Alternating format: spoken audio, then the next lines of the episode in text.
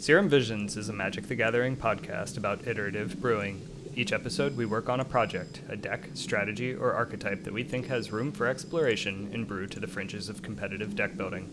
In this episode, we check in with Dr. Combo to see how things have been going with Grinding Breach, a deck that was showing so much promise. After that, we'll weave a tale of wonder and woe as we dive into a brew that has all the best stuff lots of cantrips, crazy lines with graveyard recursion, and a 1010 beat stick that you can cast for free. Have a sip of your Blinkmoth tonic and open your third eye. This is Serum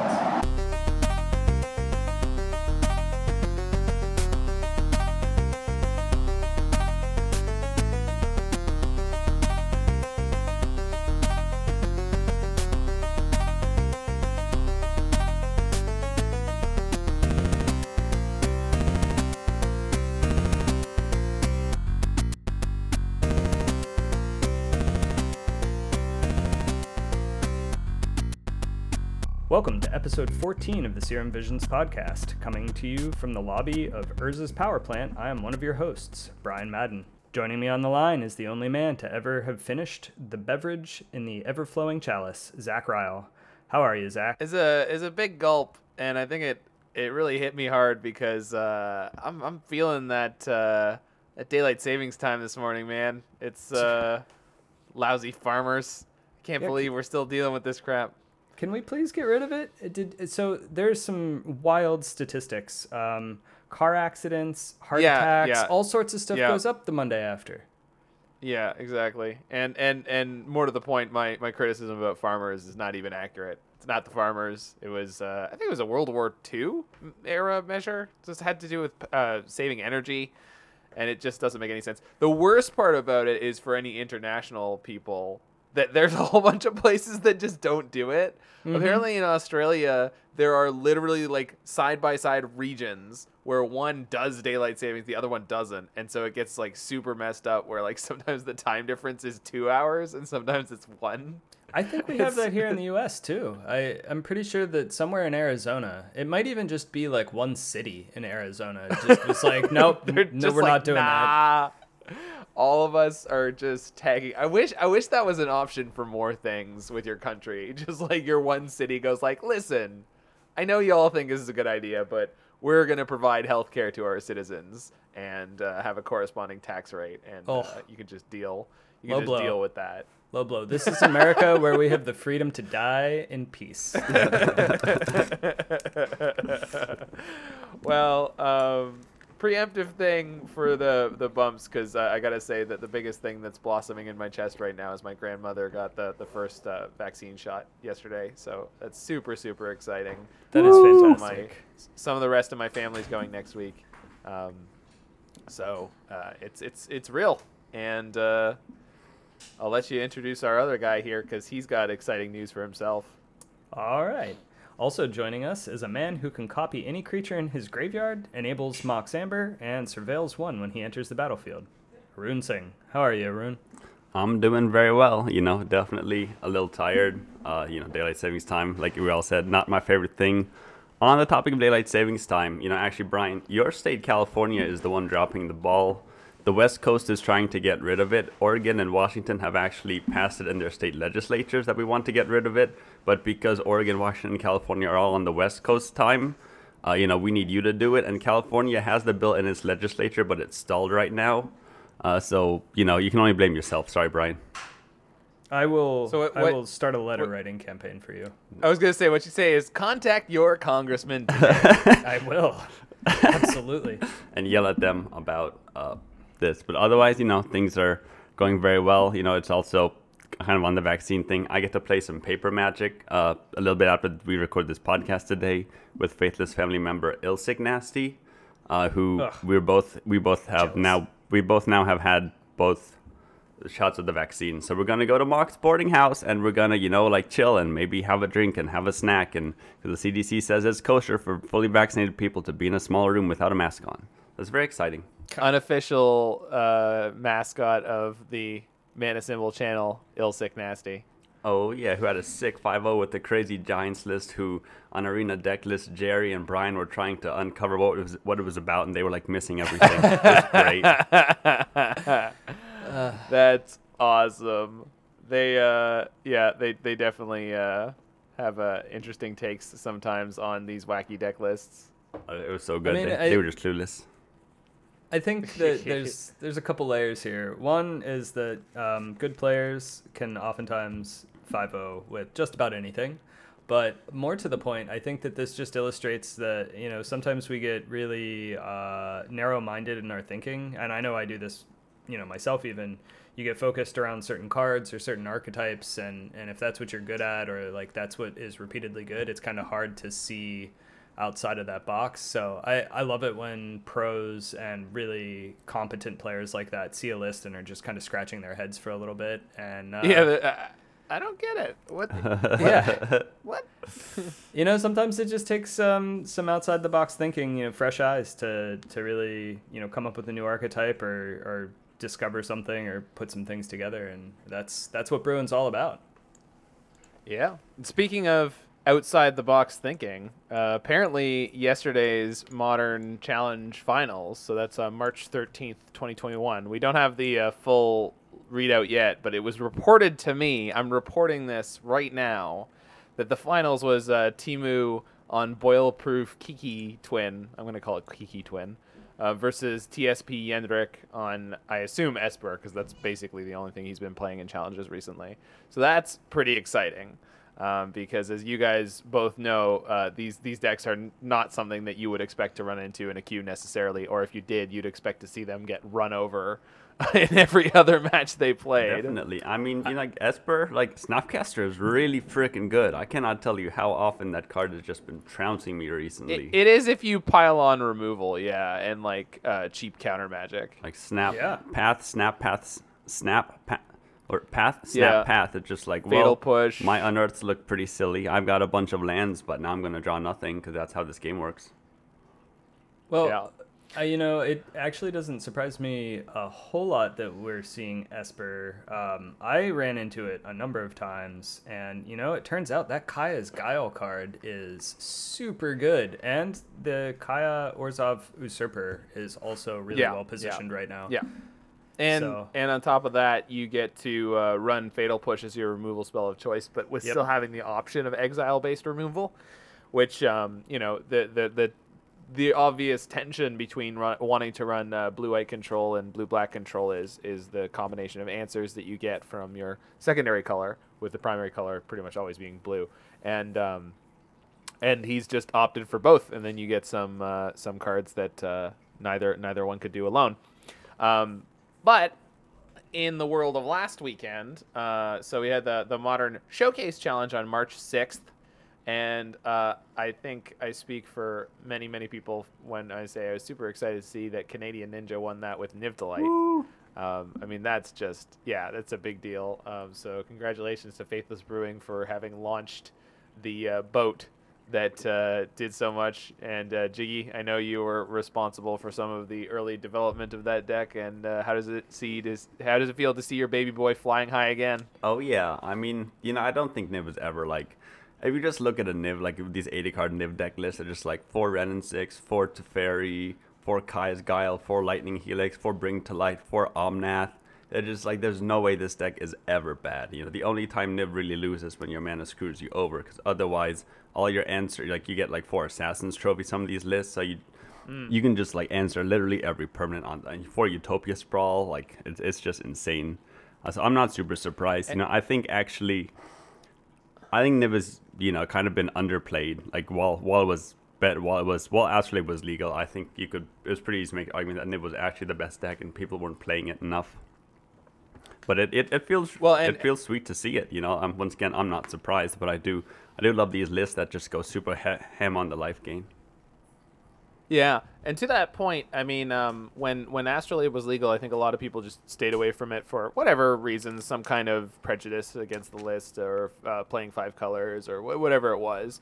Um, at the time, it was it was probably statistically provable that the um, the four color control deck was just a better version of it, and it definitely had a had the edge in that matchup. So I would assume the four color Uro piles were just probably um, better at doing what what Niv or similar to doing at doing what Niv does, but um, better in the heads up.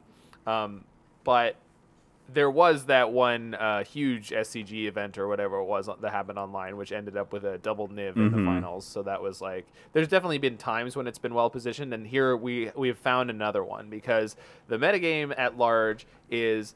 I'm not going to say it's all aggressive because, as this top eight will show you, that's 100% not true. But what it is is very creature focused. And even among the very aggressive decks, almost every single one of them is very creature heavy and without um, having their creatures go either undisrupted or, or playing into the, the combat step.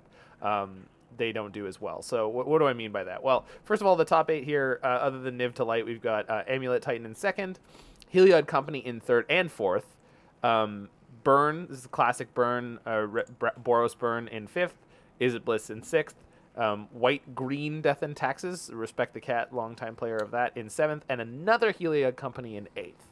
Um, so what I mean is this this the format, even the burn deck, which I would say is the least creature focused of all of these ones, um, or Amulet Titan, depending on how you think about it, because Primeval Titan maybe is not exactly a creature. um, it's way more like life. a end the game, yeah, end the game combo piece, or yes, a way of life. Um, they all of these uh, all these decks are heavily dependent on their creatures sticking around on the battlefield. And again, Burn has a much harder time killing you um, without Goblin Guides, without Eidolons, um, as Jinky could probably tell us from this week's experiments. Um, so, and uh, Heliod Company, which is I a relatively new deck to modern. I mean, it's not new anymore, but like it's it's a lot newer than some of these other archetypes, and so is um, Blue Red Prowess, I suppose. Uh, Heliod Company is just having a really dominant couple weeks here uh, at the post Valki section of this format. Um, but then when we look through the rest of this um, uh, challenge, we also have uh, black green Yawgmoth combo. That's another creature based combo in 14th place. Uh, TSP Yendrik is uh, 19th on Esper control. So he's just been duking it out and sort of ending up somewhere between 32nd and uh, and uh, 9th for about the last month. Um, there's a classic Jund in 20th. Jund Shadow didn't crack the top 16, but had four decks um, 17th, 21st, 22nd, 24th. So lots of Jund Shadow just didn't make the top 16, possibly because of all the Heliod company that was making it up there. Uh, we had a Soul Rider, uh, God with a Shotgun has been jamming that a bunch. He was in 26th here, and uh, the the lone blue white control in 29th. Um, so yeah, it's just like a super creature heavy format, and it's not surprising that Niv to Light is uh, able to come out on top there at all. Was there anything interesting you saw in there, Brian? Uh, you know, not particularly, I guess, given what I've been seeing in the queues lately. Um, but I'm kind of questioning why are we not seeing more Mill? I, I kind of thought that after this round of bans, Mill was already in a decent place, and that this was just gonna end with you know Mill being one of the top decks. Um, it doesn't really worry about you know getting blocked uh, with with a creature heavy board state and Right. It has a pretty okay Heliod company Yeah. uh, matchup. So I guess I'm, uh, you know, are people just running anti-mill tech? Is that what's going on here? I didn't actually look Uh, into a you lot know, of these deck if- lists if to we- tell. Yeah, if I uh, if I go look at this challenge, let's let's have a let's have a quick look see here. Um, I don't remember the Niv deck having anything other than 80 cards as uh, anti mill tech. That's Um, pretty decent so- anti-mill tech, though. Yeah, it's it's it's not bad. It's a it's a main deck way to um, sort of hose hose the uh, mill decks, but I, I, maybe it's just the proliferation of um, lightning bolt. Um, the the Uh. Heliod company that can just uh, kill you with infinite damage fairly quickly, like turn four. Well, Um, although least it's not always great at assembling it.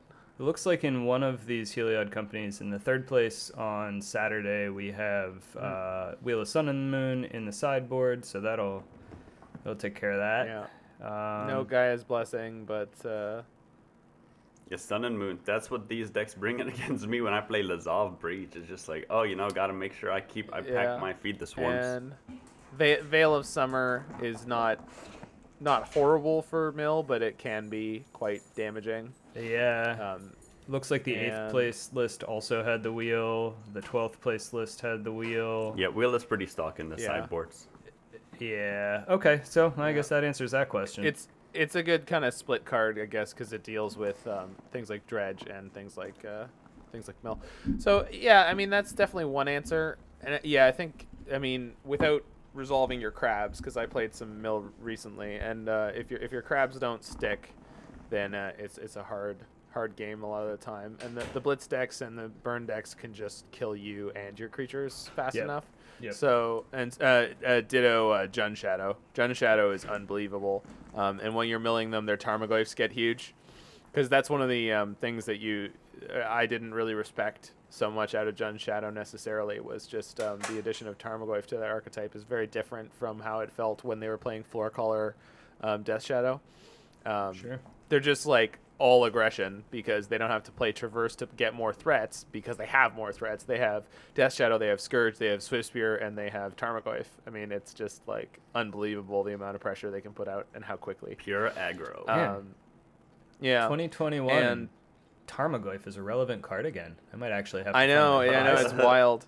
And uh, Suicide Jund is no longer so suicidal because uh, half the games they'll just kill you on uh, turn four with the uh, Scourge of the Skyclaves. Mm. So, like, uh, the curve of Swiftspear into Scourge is just insane. If you don't have removal on one and two, or at least on two for the Scourge, you're going to be in trouble. Which is why, you know, or one of the many reasons why uh, uh, Niv Mizzet would have been so successful and still feels quite good. So then we have the next day's uh, Modern Challenge. So that one was the uh, showcase. So that's one a month. Um, the next day's showcase, uh, the next day's uh, regular, ske- regularly scheduled Modern Challenge on the March the seventh, uh, was won by Heliod, um, and then had uh, Blue Red Prowess in second. Uh, Dredge in third with uh, good old Ryan 100 495. Um, D&T in fourth and fifth. Uh, Blue Green Infect. Five color slivers in seventh, and Jund Shadow cracking the top eight um, in eighth. Yo, Um, I just gotta but there was say- Greentron in ninth and tenth. I mean, Greentron has not had a good go of things. Um, there was a Naya Lukka Karn mid range deck with Through the Breach um, and Emrakuls. Actually, I'm not even sure they were playing Through the Breach. I didn't take a note on that, but we could go look at it.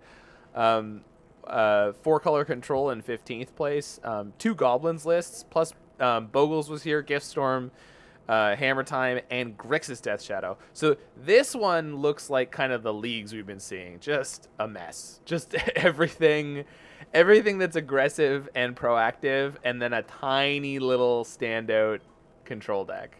Um, so Slivers has been tearing it up recently. Like in the last month or so, I think I've seen more Slivers results than the last year. Oh yeah, Um, it comes and goes. You know, I think also I love Just Burn 420. What an amazing screen name, and I do believe Yeah. that they've. I've seen them do well with like. Don't they have like the five color meme burn deck that just plays all that random stuff? I don't know. I feel like I this think they player. were- Tribal Flames and stuff. No, like I think it had Oko. I don't or like. Yeah, yeah, yeah. Yeah, like it was from a while Yeah, that was ago. them. Oh, oh, Just- the Oko burn deck. Yeah, I think Yep, that that's that probably was Just them. Burn 420. Uh, okay, okay, okay. Yeah, yeah. So anyway, that that um that that challenge is yeah. I mean, this is it's. I, I guess this is modern is healing. Um, because we're back to mostly everyone just trying to kill each other or combo off very, very, very quickly uh, with a very tiny number of, of viable control strategies. This is the way it was when I started playing Modern um, about three years ago, and I came back to Magic after a long break, and uh, as it was then, as it shall be now. And the the the largest percentage of playable quote unquote control decks seem to be tap out control decks. Uh, anything that's playing Stoneforge Mystic and a pile of removal. Sometimes playing blue, sometimes not playing blue. Niv Mizzet is basically a tap out control deck. You know, you're not holding up mana for counter magic. You're just deploying removal and threats at uh, you know a, a pretty powerful rate. So um, it's been interesting, and uh, even even the the modern deck dump though has some interesting stuff here. Um, we've got a mono green Snow Eldrazi, um, Inverter and Ad Nauseam. Um, both seem to have their disciples. So Inverter is uh, one of the post uh, Spirit Guide ban versions of a, a Thassa's Oracle Spoils of the Vault deck, and then there's one that I'm just referring to as Ad Nauseam, um, which is not running the Inverter um, but is running ad, ad nauseams in its place, and both is, are essentially trying to win off of Thassa's Oracle uh, alone. So that's uh, interesting to keep an eye on how long that's able to sustain itself, and if and when they ever get uh, a more competitive finish with that archetype.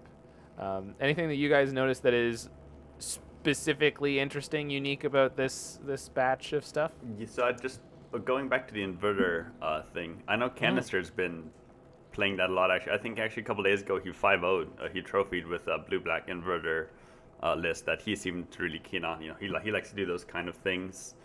It's which is which is pretty cool that you know like oh it's not totally dead, but just I don't know. You know, this is like this is the modern we want, right? This is everything is viable. You know, lots of ships passing in the night. Uh, I think aggro is a little aggro is a little aggro. If you know what I'm saying. I just I don't know. I I've Ed, I've lost a couple trophies to burn and to blue red prowess, and like it feels bad because sometimes like you know they're not terrible matchups. I'll win them sometimes. And it's like okay, sweet, you know, like 4-0, like playing against burn, like maybe we'll get there, and then they just have a triple Eidolon draw, and it's like well you know like that that's gonna be that so sad to watch it slip away I was just gonna say, you know, I think that um, this is just a good indication or a, a good.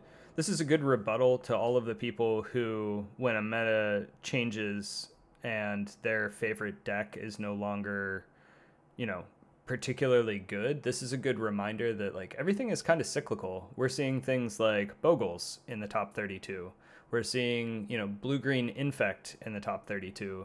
We're seeing uh, burn and tron and and all of these things that are like you know ye old timey decks and they they have all returned jund things like that and so uh, just good to remind yourself that yeah your deck may not be at the top of the meta right now but if it had a good foothold in modern at one point there's always a chance that it will return to prominence all it takes is a single card or some bannings to uh, shake things up a little bit, and suddenly your favorite deck is now a player in the meta again. So don't get discouraged. I must say too that I have, you know, the, I've gone a little bit down the dark side, and I've started playing uh, Bogles with Force of Negation because that just that just sounds like you know so much fun. And although I can't really get more than a three than a three two with it, it is like sick and amazing and fun and kind of hilarious. And it's just like, you know, it like you just have a board state. You look at Magic Online, you have your Bogle, and it's got like nine enchantments on it, and you just like look at it, you're like, wow, this looks kind of absurd.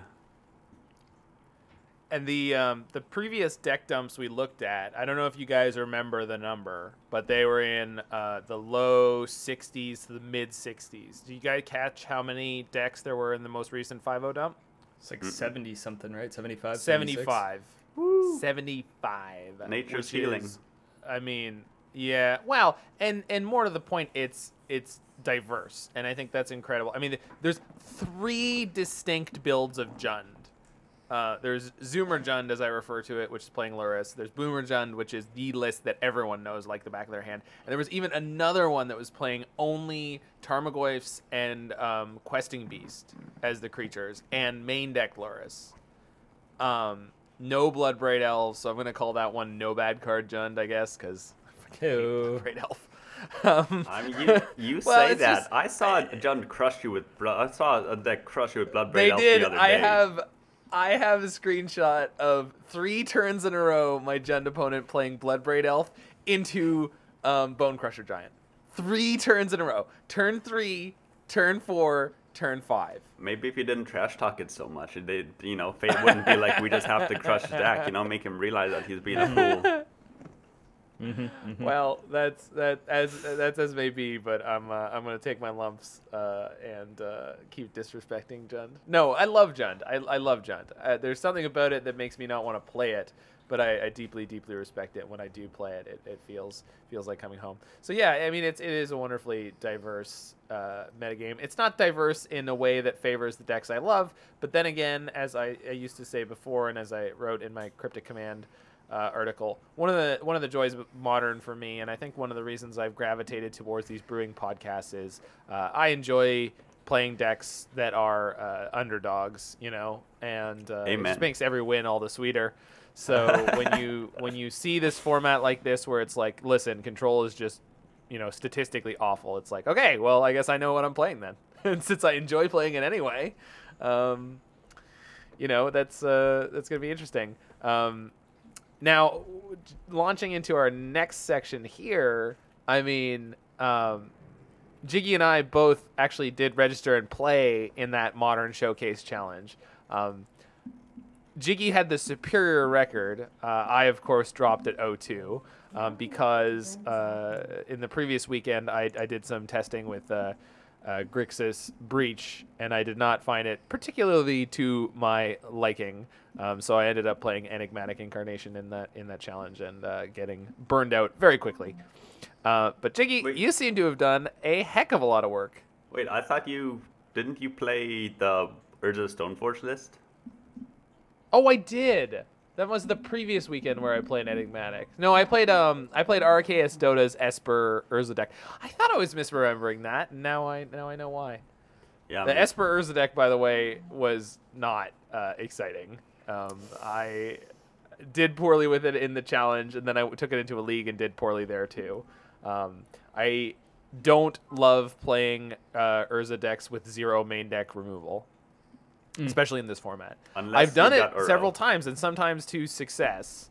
Um, yeah, exactly. But um, but I like to me the reason I really liked playing straight blue white uh, Urza combo or straight blue black Urza combo with no third color is because you get to play a few extra enablers and much more disruption, much more um, sort of a controlling mid range deck um, than as aggressively trying to combo. Um, anyway, so beyond my failed recollections, um, Jiggy, you've been doing a lot of work on uh, grinding, grinding breach. Yeah, we What's uh, what up with that? we try our hardest. So you know, so I was able to play in the challenge, which I was planning to last weekend, but then had the realization, oh, even better, this is the showcase. But I was actually 20, I was like 15 qualify QP short. So okay, you know, just like gotta do those prelims. Uh, so I did a first prelim on Thursday. I think you know my goal was two. If I can just three when I get enough qual enough QPs to be done. I wound up going two two. As it was just a pretty standard uh, Lazav breach list with Dark Confidant in the flex spots. Uh, I lost to Mono Green Tron. You know, not super surprising. That's just with a lot of I think at least with a lot of decks that I play, and I think this might just be a lot of true, true with a lot of decks in general. Mono losing to mono green, you know, when you face mono green Tron, it's not about your draws, it's about their draws. Like you know, if they like if they mull to four and then if they have the Tron, but you manage to Thoughtseize that one payoff, you know, you can make it. But if they keep seven and if you you know, even if you have two pieces of disruption and they still find Tron on turn three and then cast a and liberate it, you know, you're screwed in so many ways. Uh, so my first loss was to Tron. Just they they didn't mulligan in either their in either of their games. Uh, the next mat, the next match, I beat Green Tron because they mulliganed to four, then they mulliganed to three. That was very generous of them. I appreciated it. uh, I lost to Amulet the next round. You know, Amulet. I don't know. The more I think about it, the more that like Amulet kind of seems closer, like kind of close to Tron, where you're just ramping up and building up your mana before you cast these big beaters that kind of take these big haymakers that kind of take over the game. Uh, so I lost to Amulet for kind of that similar reason where I was able, I thought, you know, I Thoughtseize a Titan and they have the set, they draw the second Titan and I'm not able to find my combo quick enough. Uh, but then I beat Blue White Shark Blade uh, for the 2 2. You know, overall the deck felt pretty good. Pretty expected to lose to Mono Green Tron. I think the Amulet deck just drew better than me. Uh, this means I got some QPs, but not enough QPs, which means I had to play in the 7 p.m. one on Friday in order to get enough for Saturday. Uh, but you know, we do what we have to do. And that next prelim, I actually didn't change anything in the deck. I felt pretty good about it. Uh, even you know the sideboard and stuff, four collective brutalities. Uh, I went three one in the second prelim, which was pretty sweet. Of course, you know, not to bang a conspiracy or anything, but my list didn't get published, even though I three one. Little suspect, little suspect. Uh, you know, very very hard to publish this list. Wasi doesn't want it out there. Uh, I beat Blue Red Prowess. You know, like I think their draw was pretty okay, but my draw was just pretty nuts. I lost the next round. I lost a Blue Red Prowess, where their draw was like the absolute bananas, and I couldn't do anything. I then beat Hammer Time, which is kind of a buy for the deck because you have game one might be a little rough, but you, if you can draw your one, E, you're probably good. But game two and three, you kind of I sideboard out the Croaks, the Lazav part, and then I just add in like all the removal spells. Now you're just like a breach combo deck that plays a bunch of removal and four engineered explosives. So that feels pretty good to just kind of get the versus Hammer Time. And then I managed to beat Titan 2 for the similar reasons where I was quick enough and I was able to, you know, Thoughtseize take their Titan. This time they don't draw the second Titan off the top, and I just, you know, kind of crushed them out, which felt pretty good. So that 3 1 was great, you know, got me enough points, got me feeling pretty good about the the showcase, you know, like if I can 3 1 a prelim the day before, we've got we've got a chance. I mean, you know, I don't think this is this isn't like the strongest deck, and I don't think this is quite the level of the Temur, Kinnan, Arosa deck that Zach and I worked on. That was just like four ones out the wazoo, where like you almost, you know, kind of had to sleep, be asleep at the wheel in order to really do poorly. I miss that deck so much. Uh, but uh, you know, like if I like just like kind of like any you know any challenge. If I play, I know the deck well, and if I if I played the deck well, and if I ran a little hot, drew a little well, I think I could have definitely top aided. Uh, luckily, you know, fate and everything, and reality is always here to drop a little check on you. Uh, so Zach mentioned that he had that I had the better record, but this isn't actually true. Zach's record was better than mine because he stopped at 0-2, and I tried to go that one whoa, more. whoa, whoa! No, you played more rounds than I did. You're you you. I I think the way it would stack that up, that you would have a higher um that you would have a higher placement than me. I believe so. I'm, I have a I have a higher. that seems that seems unfair. 0-2 drop is not better than 0-3 drop. I mean, You tec- had the the tenacity. You stuck it in. technically, you know, my technically I placed higher, but your record is better. If we're just gonna split those my hairs. match my match loss percentage is somehow lower. Both of them are zero. But but the, the real question is who maximized their fun because that's really how we're measuring success here, right? I mean, Um, I think I might. I have- think Jiggy. Yeah, you, Zach Yeah, didn't seem particularly yeah. enthused with his deck of choice. Well, I was before I played it. I ran into, I ran into, I ran into um, prowess and then burn with no main deck removal. It was like the worst possible thing, right? Hey, speaking of And uh, yeah, speaking of prowess into burn, that was also my experience. So my first round was against Red White Lurrus prowess. You know, like Abbot of Keral Keep, Blast from the Past. You know, during during actual companion days. Uh, that was, you know, I'd lost that one. I so for all two, three of these, I did lose the die roll, but I think is, you know, part of it. Uh, you know, I, it was a very close three. It was came down to like one turn, and they top decked right before I did. And then round two, I lost a burn again. A similar situation. It was a very close one-two loss, and you know, I felt like I was literally just one turn away from being able to stabilize, being able to make it a combo or whatever. Uh, so that was, you know, rather unfortunate. And then the third round, I wound up facing the strange Jeskai control list that played Dreadhorde Arcanist. Uh, game one, I absolutely crushed them, and then game two uh, and three, actually, they just I kind of you know it was actually pretty re- re- realizing for me. Like I feel like that this is probably a pretty solid matchup, just because being able to you know like attack them kind of on all the axes, you know, aggressive with the combo, but also you're very threat you're very creatures that'll just kind of end the game pretty quickly. Uh, yeah, snap path snap, pretty power. Path snap sma- path snap path is a pretty powerful line. I think both or game two and game three they each uh, they drew two snapcasters each game, and like it is crazy how snapcaster just like cleans up with removal. Especially you know I didn't quite realize you know but I think the a realization about the deck though is that one of the you know having this disjointed plan of you can either breach or you can Lazav Kroxa is that because you're not full on the creature package that you know if you if you draw your creatures and if they have three to four removal spells with the snap and then you wind up drawing the combo half you know you're kind of in trouble if they have a counter spell. And that's what seemed to kind of, that's what seemed to come up in this case. Where just you know they they just removed all my creatures. They had way more removal than i could deal with and then my combo half just wasn't you know all it needed was was was one counter spell to stop. But it also could be that their draws were just you know their draws line up really well which of course happens sometimes. Uh, but it was and it was it was kind of it was you know a little sad. Once again game three was super close and i was one turn away. Uh, so you know i think this could have easily been you know instead of being a 0-3 could have been a 3-0 if i had just drawn a little better.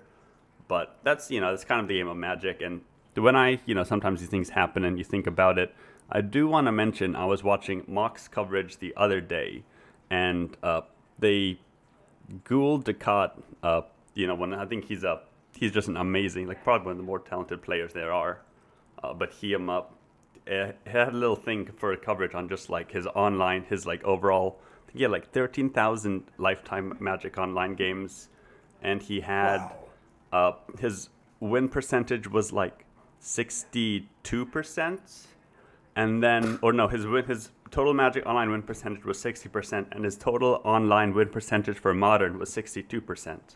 And, you know, so this is like he's probably actually one of the best Magic players alive right now, even though he's not on the Pro Tour or MPL or anything. But even you know, like he's only 60% in Modern, so that like you know that's three two. So if you know, like and same thing with like where 55% was kind of the ban limit. If your you know deck wins more than 55%, we ban it. Like that's just you know if you can three two every league, you're actually doing well above average than everyone else, which is I think just something I try and keep in mind because it seems you know like oh a three two a three two a three two just like I can you know I feel like I'm you know not I think I feel like I'm getting a little unlucky, but that record is actually you know just like top notch if you think about it. Definitely, yeah. I'd be thrilled with a series of three twos. It would mean that I'm not uh, shelling out for leagues. no, I'm the opposite. I gotta compete with all these damn zoomers. The problem that I have is I don't I don't rock the uh, the same strategy as they do.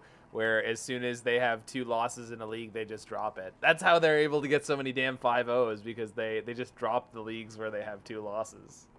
Must be nice to be able to just throw money away like that. I know, I know, I know, I know. It's interesting, um, but um, yeah, no, it, it's it's true. But that said, I mean, part of the reason that I didn't take uh, the Grixis Grinding Breach deck in is because yes, I would say overall, um, every deck, you know, if every deck you play goes constantly three two, that's great.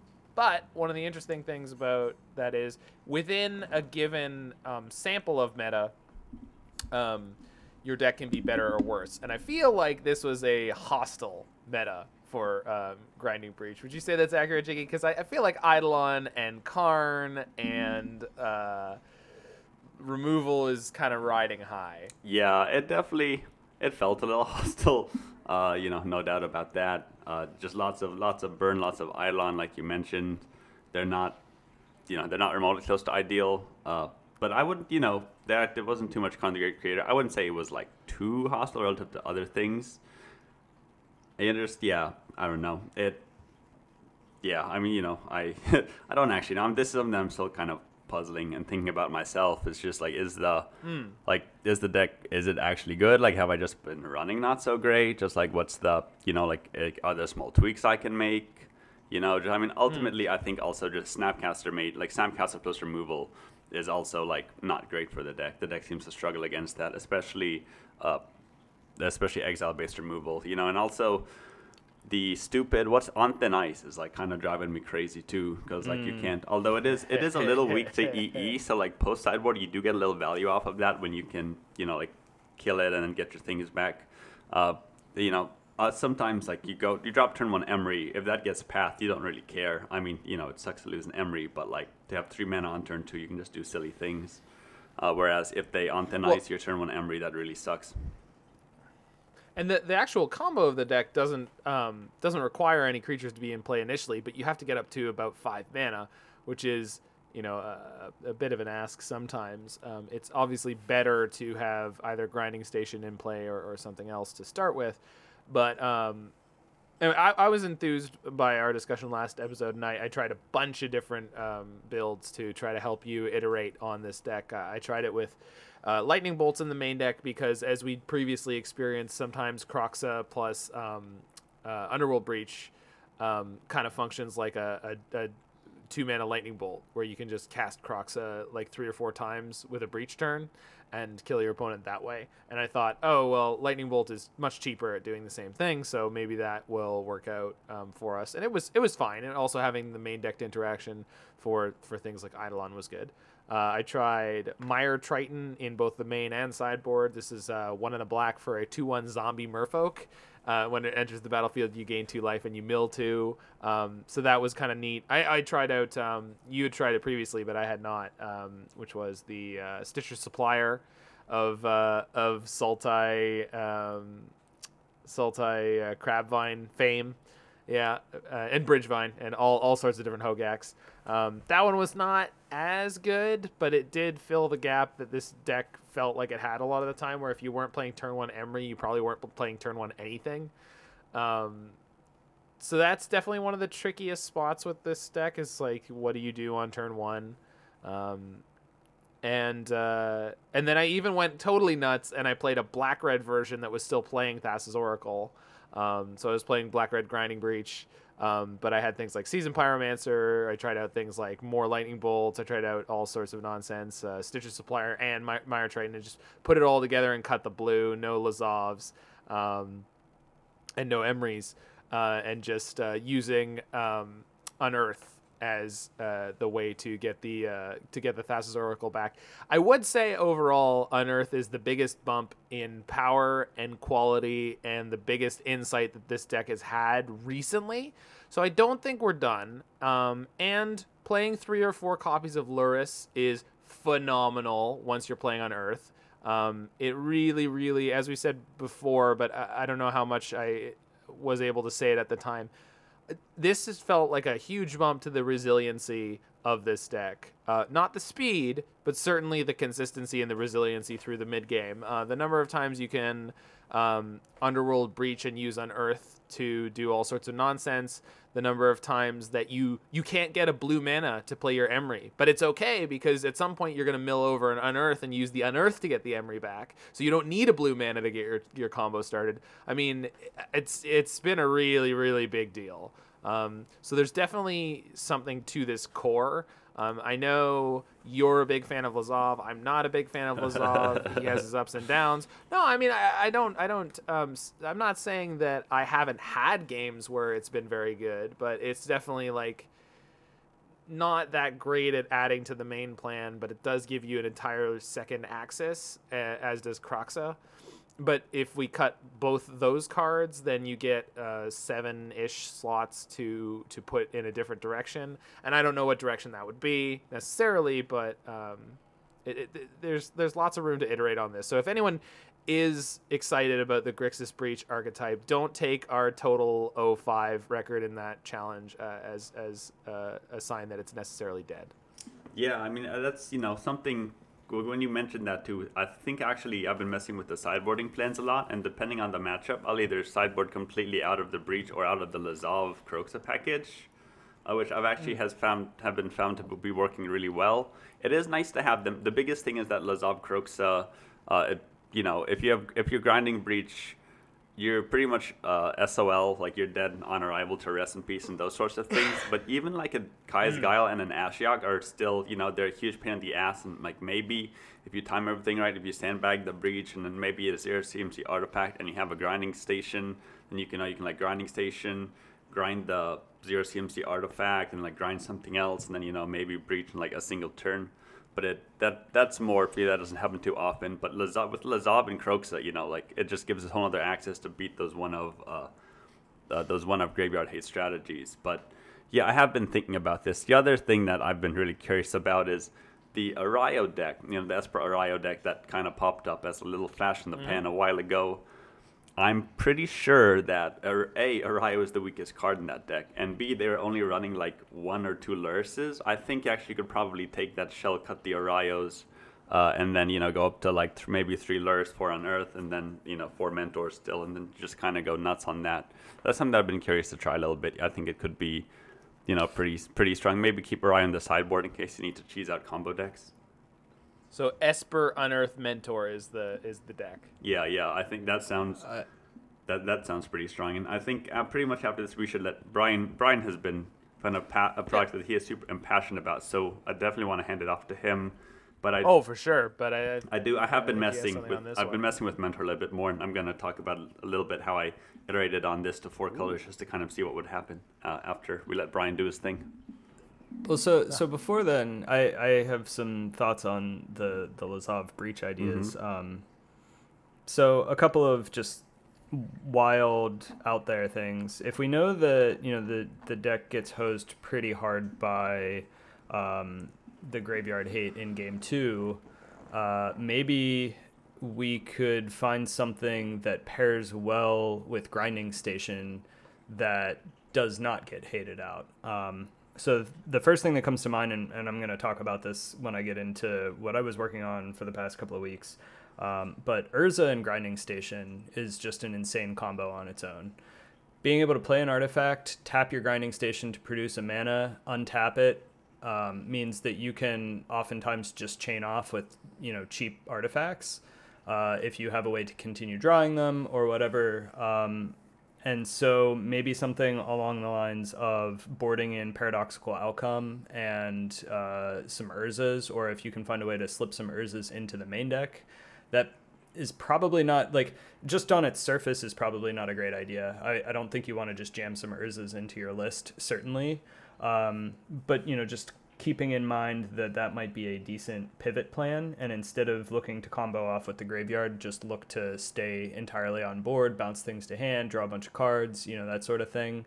Um, because you don't necessarily need to put all of your cards into your graveyard to win. Uh, if you have enough cheap or free artifacts that you can continue bouncing with Urza, go mana positive, you know, play your paradoxical outcome. Maybe you play your your um, underworld breach, and then you get to recast paradoxical outcome.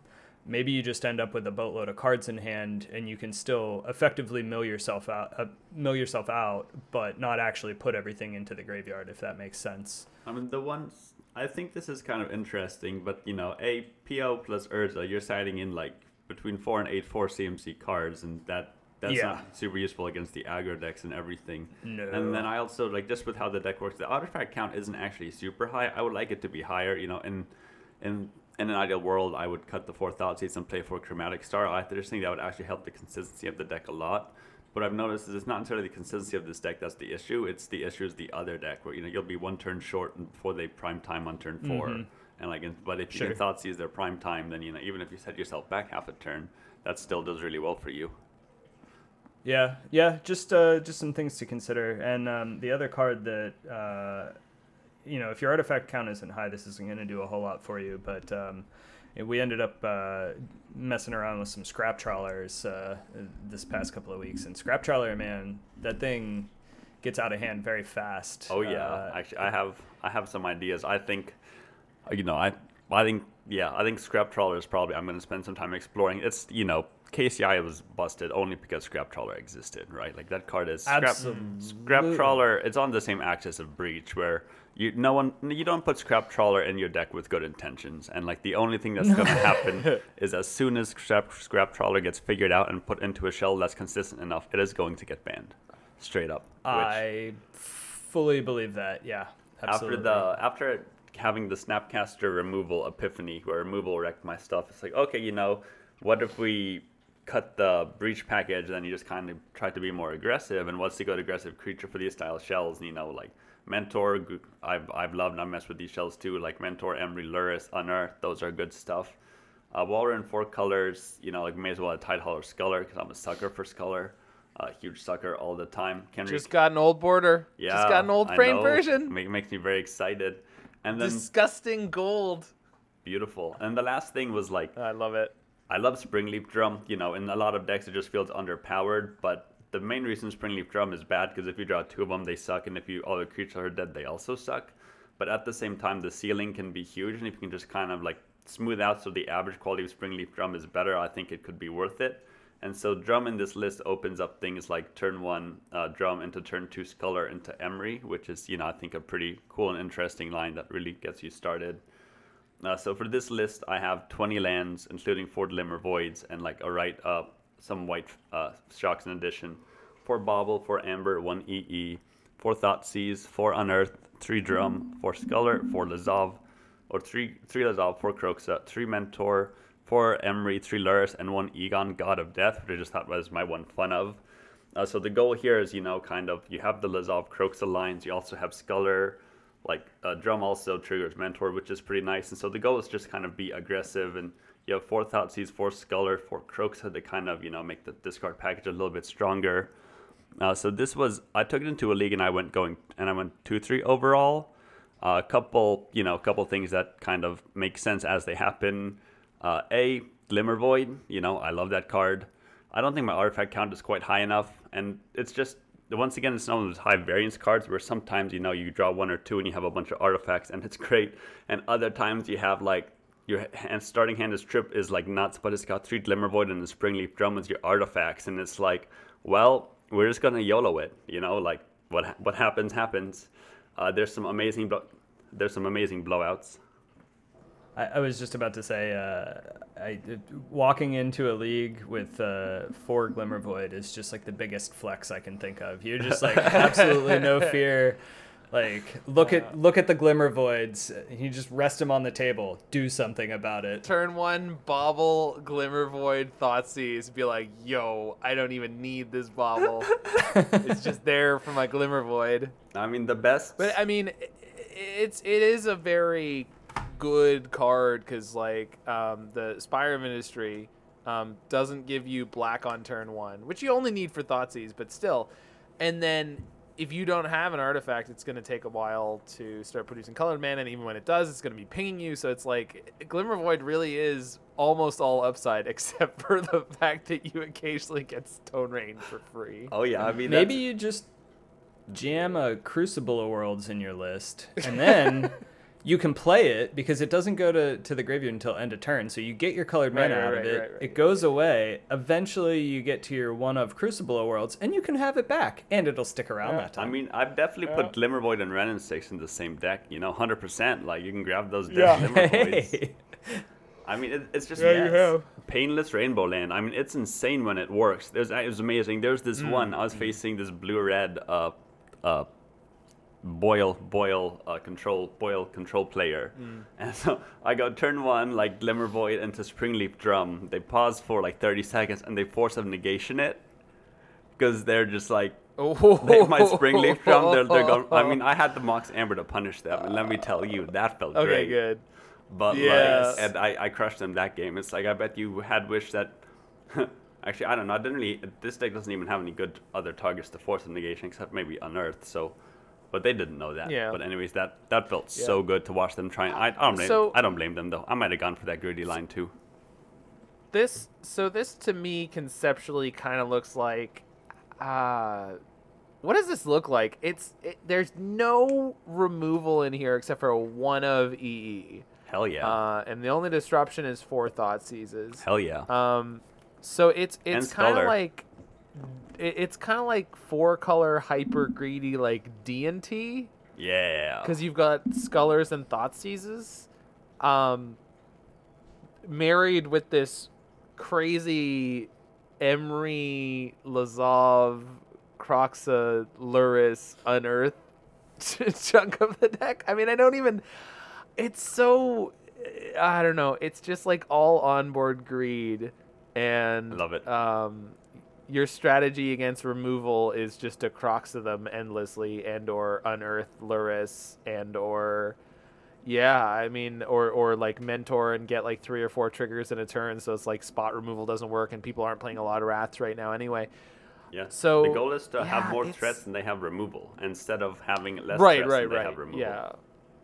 And and also, I mean, we we've seen this repeatedly. Um, Kroxa is a house. I mean, is a house. It Yes. is. It's insane the the attrition game, the sort of Jund game you get to play with just Kroxa in a deck. Sometimes you really like. It's like putting Liliana the Veil on the board, where it's just like about one turn later, both players have no hand, and it's like you, you don't you can't believe how fast that happens. Um, except in this deck, you might have Emry with a bauble just going off on the meantime, so you're still drawing gas, and you've got the Tide Hollow Scullers. I mean, you know, I, I just don't know what to say about this. Like, I, there's so many of your other lists, I know what to what to do with them. I guess this is kind of like your Bant Mentor list.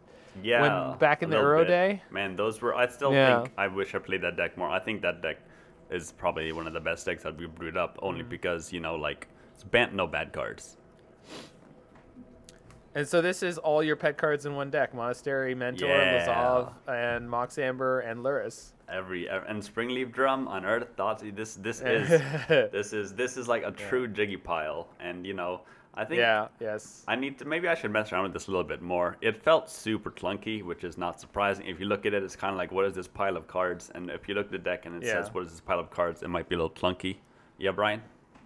I so I'm gonna just keep trying to tempt you over to the jank side, and I Um, is this not been- jank to you? No, there's these are all like these are Do you not 90 take Doctor Combo seriously when he presents you with jank? no, this is like 95% good cards. Um, let me tell you about Mystic Forge and cost reducers. so, you know, we're again going to get into this uh, when we, we talk about what we've been working on for the past two weeks. But uh, Mystic Forge with some cost reducers can let you go off, like really go off. And uh, playing a bunch of otherwise do nothing artifacts goes really well with Mentor. Well, one of the big problems that these Mystic Forge run, uh, decks run into is that they can sometimes fizzle. You hit a land, you hit uh, a colored pip that you can't, you know, um, cast through or whatever, something you can't cast off the top of the deck. Well, in the Mentor case, that might actually be okay because even if you end up with two or three tokens, those two or three tokens are probably enough to win the next turn if you get to start chaining off again. Um, Yeah, the big problem Very interesting. yeah, uh, the the big problem that we were running into with uh, some of these um, Mystic Forge decks was that we didn't really have a strong enough turn two play to slow down aggro. Um, if maybe you went into green white or something like that, you might be able to uh, you know do the one three skip, get your mentor down. Um, possibly cast some zero CMC artifacts off the top with a Mystic Forge or something. You know, just get a couple tokens out there uh, early enough to, to slow down aggro. Um, but I have been incredibly impressed with Mystic Forge and just the ability to recover from a game where you've been, you know, forced to discard or you have been, uh, you know, your stuff has been removed off board. Like I've come back from a turn four just completely dead on board, not a single permanent on the board. Land a Mystic Forge and then combo off for a win. Mm-hmm. Yeah, I mean, I think, I think this is very interesting. You know, I might leave you to work out the mentor angle. I think it's, you know, it is. The one thing I will say on this is that in some of these old lists, so when I was messing around with this with Team Sunny Days, just like way back when, uh, they recommended, oh, you know, what if you like with the, these are the bug cannon shells, and you know, you just get up an absurd amount of mana. And it's like, oh, what if you just like try Gristlebrand as a cannon hit, and also, you know, sometimes just get enough mana to cast it. So I messed with that, and you know that didn't work so well. But then I started messing with uh, Bolas's Citadel, which is you know kind of like Mystic Oh, Forge yeah. in a way. And Oh yeah. you know all the time it just eats force mitigation, etc. But there were actually three games where I resolved Bolas's Citadel. Two of them I had Mentor on the board, but anyways, in all three of those games I just won. The card is insane. Yeah, I think Dan was definitely onto something, and you know I might I might use your Mystic Forge as inspiration, and actually might go back to like some you know, mentor Bolas's Citadel list, which sounds pretty sexy. Hell yeah. I'm I'm in. Let's do it. Let's do it. But I mean, just so kind of to wrap things up with this, it just, I'm, I, my, my guess is that just n equals five. Five matches is just too low of a sample size. Like it felt clunky, but also, you know, like it looks a little clunky, but also, you know, just like I think it just might have been five medium games. Like I didn't get any nut starts. You know, the other one of the other reasons I had a Springleaf drum is I remember when I messed with these shells earlier, you do have the absolute nuts draws of like turn one land bobble mox emery uh, springleaf drum Emry mills aluris and then you unearth your Lurrus and you're just like you're just like literally you're on, you're on turn four at this point well your opponent hasn't even played a card yet so those i never got one of those starts etc so it seems you know i think i should n equals five is probably too small and this is definitely a good reminder that i should try it again. But it did it felt clunkier than i had hoped it would and egon slash the other thing was just you know just play better cards. I love the it was a cool card and it was fun but like you know you may as well just play better cards while they're out there. Yeah, Egon has looked kind of lackluster, except in um, some like there's there's like a black red kind of shell where it's like it's fine, um, but it's it's I, I've never seen it do anything exciting. You know, it's uh, It needs so- it needs opal. That's the big issue. You know, like the one the one CMC artifact is like kind of nice, but just it doesn't accrue card advantage instantly. But if as a as an opal enabler, I bet it would be insane. Yeah, I was just about to say I think that the throne is the more exciting side of Egon. Yeah, I mean that's what I would always play. But even so, you know, the throne is only moderately exciting. You just get the mill Yeah. one, and occasionally it helps you grind out. But you know, if it were if it were turning on a, a Mox Opal, I would be super into it, and probably around like three of them. Sweet. But then once again, this is good inspiration. I'm gonna start messing around with Bolas's Citadel again. Thanks, Brian. I like it. Yeah, oh yeah. Happy to help. Happy to Bolas's Citadel. Yeah. So uh, why don't you? Uh, we're we're gonna take a little break here and um, stay with us when we get back. We're gonna talk about some metalwork colossi.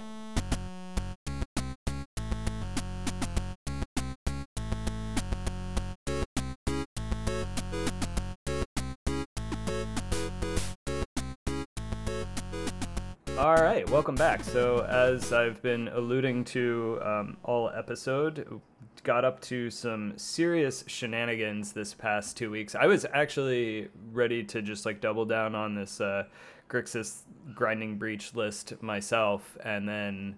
Uh, as I had mentioned last episode, we had um, uh, somebody come into our Discord and present a list with Mystic Forge. Um, he goes by Breast Player on MTGO. Um, and so what he came in with was a list that was looking to land a Mystic Forge and churn through the deck, uh, eventually finding an Aetherflux Reservoir, continuing to churn through the deck. It played a bunch of 1 CMC mill rocks like Codex Shredder and um, Wand of Vertebrae. Uh, and so you could kind of smooth over lands and uh, cards that you couldn't cast and eventually you get up to 50 life and you kill them with the Aetherflux Reservoir. Uh, he was also playing cost reducers such as Cloud Key and Semblance Anvil to cast all of the cheap artifacts for free so that you could do all of this on a single turn. Um, this was packaged up nicely with some Tron lands, so you could go off as early as turn 3 with a nut draw. Uh, and actually, the deck worked pretty well. Uh, the biggest problem that I was running into when I first started playing it is that it had pretty poor game against aggro. And while it could combo off as early as turn three, it seemed like four, five, and six were more consistent. Brian, do you want to just give everyone just the list that you started with, just for some point of reference? You described this deck is just so atypical that you know I think it'll be having the full list. I think would be super useful for me also, and probably Zach, but our listeners too. Yeah, yeah, yeah. Let me um, let me see if I can actually find the initial list. I don't know that I even have it, or at least uh, one relatively close. You know, just like you lifted Yeah. off, you listed off all these cards, but I, I can in my brain, in my small little pea brain, I cannot put these together and see what the hell you're doing. Um, yeah, let me just. I, I think I can recreate it from memory. I actually don't have the list recorded, but uh, it was something like um, 19 lands. So we had uh, the you know the 12 Tron lands. Uh, there was also Inventors Fair and Blast Zone, uh, as well as a Sunken Ruins to be able to recur artifacts. Um, you were running four Wand of Vertebrae, four Codex Shredder, um, four Expedition Map, and I believe uh, another mill rock in Ghoulcaller's Bell, I think it was called. Uh, it was then running four Mind Stone, and uh, I don't remember exactly what was in the other two drop slot. Um, and then in the three drop slot, there was Cloud Key and Semblance Anvil. Um, and then in the four drop slot, you had your Mystic Forges and your Aetherflux Reservoirs. And I believe that was the bulk of the list. I don't think there was anything else super critical there. Gotcha. Um, so it was it was pretty tight. There wasn't much of a plan B at all. Um, you could mill them out. Oh, uh, that's what was in the three drop slot. There was some ensnaring bridges, and so the hope Oh, was nice. that maybe you could slow down aggro with the ensnaring bridges. Uh, and it was pretty easy to go empty, empty handed there. So. Um, Nice. So I played that a couple of times, and I wanted a little bit better of a plan B. So I decided to cut the Aetherflux reservoirs, um, and I figured that Metalwork Colossus might be a little bit better uh, of a plan B. You know, um, Mystic Forge and the cost reducers make it free to cast pretty quickly. Um, and then to go with the Colossus, I decided to jam in some copies of Altar of Dementia. And so now you have this mono brown list or uh, mono silver for the Zoomers um, that is capable of a combo kill, but it's also capable of a beatdown plan with the Colossi. Um, Colossus kind of looks like a bad Hogak if you squint the right way. It has the, the graveyard recursion and can be cast for free repeatedly if you've got the r- right board state to do so. And this deck can really set up that board state pretty easily. So the initial list started with this colorless plan. Um, again, we were playing the Tron lands, a bunch of other colorless utility lands such as Inventor's Fair, Blast Zone, and Sunken Ruin. And uh, as a way to clear the top of the deck, uh, I was still running those mill rocks. Um, they were really good for ensuring that you would get to continue your combo turn. Um, and the additional abilities on some of them to you know bring a card back from the graveyard or whatnot was relevant. Um, so they were not bad, but I kind of wanted to be able to take more cards to hand so that uh, I could store them in hand, which is just a little bit safer than storing cards in your graveyard a lot of times. Um, and so I swapped the mill rocks for chromatic stars and chromatic spheres, and uh, those would still clear the top of the deck for me, but for things like Semblance Anvil, which want you to exile a card from hand, it enabled you to bounce something off the top of your library, and then uh, so you know maybe you cast your Semblance Anvil off of the Mystic Forge, but you don't have a card in hand. Now you can bounce a card to hand that you can exile with the Semblance Anvil and get that cost reduction. Um, so after adding the chromatics, I figured why not take another page out of the Greentron playbook and add in some ancient stirrings. The one mana cantrip is basically as good as it gets in modern, and uh, you know, digging five card five cards deep is pretty insane. That that card is so good. Uh, it's good that it only hits colorless stuff because otherwise it would be banned by now. Just amazing to think about. But you know, I guess back in the day, it was right. Faithless Looting, Mox Opal, Ancient Stirrings. Like those were your pillars of modern. Where like now, still Stirrings barely sees any play. It's kind of crazy to think about.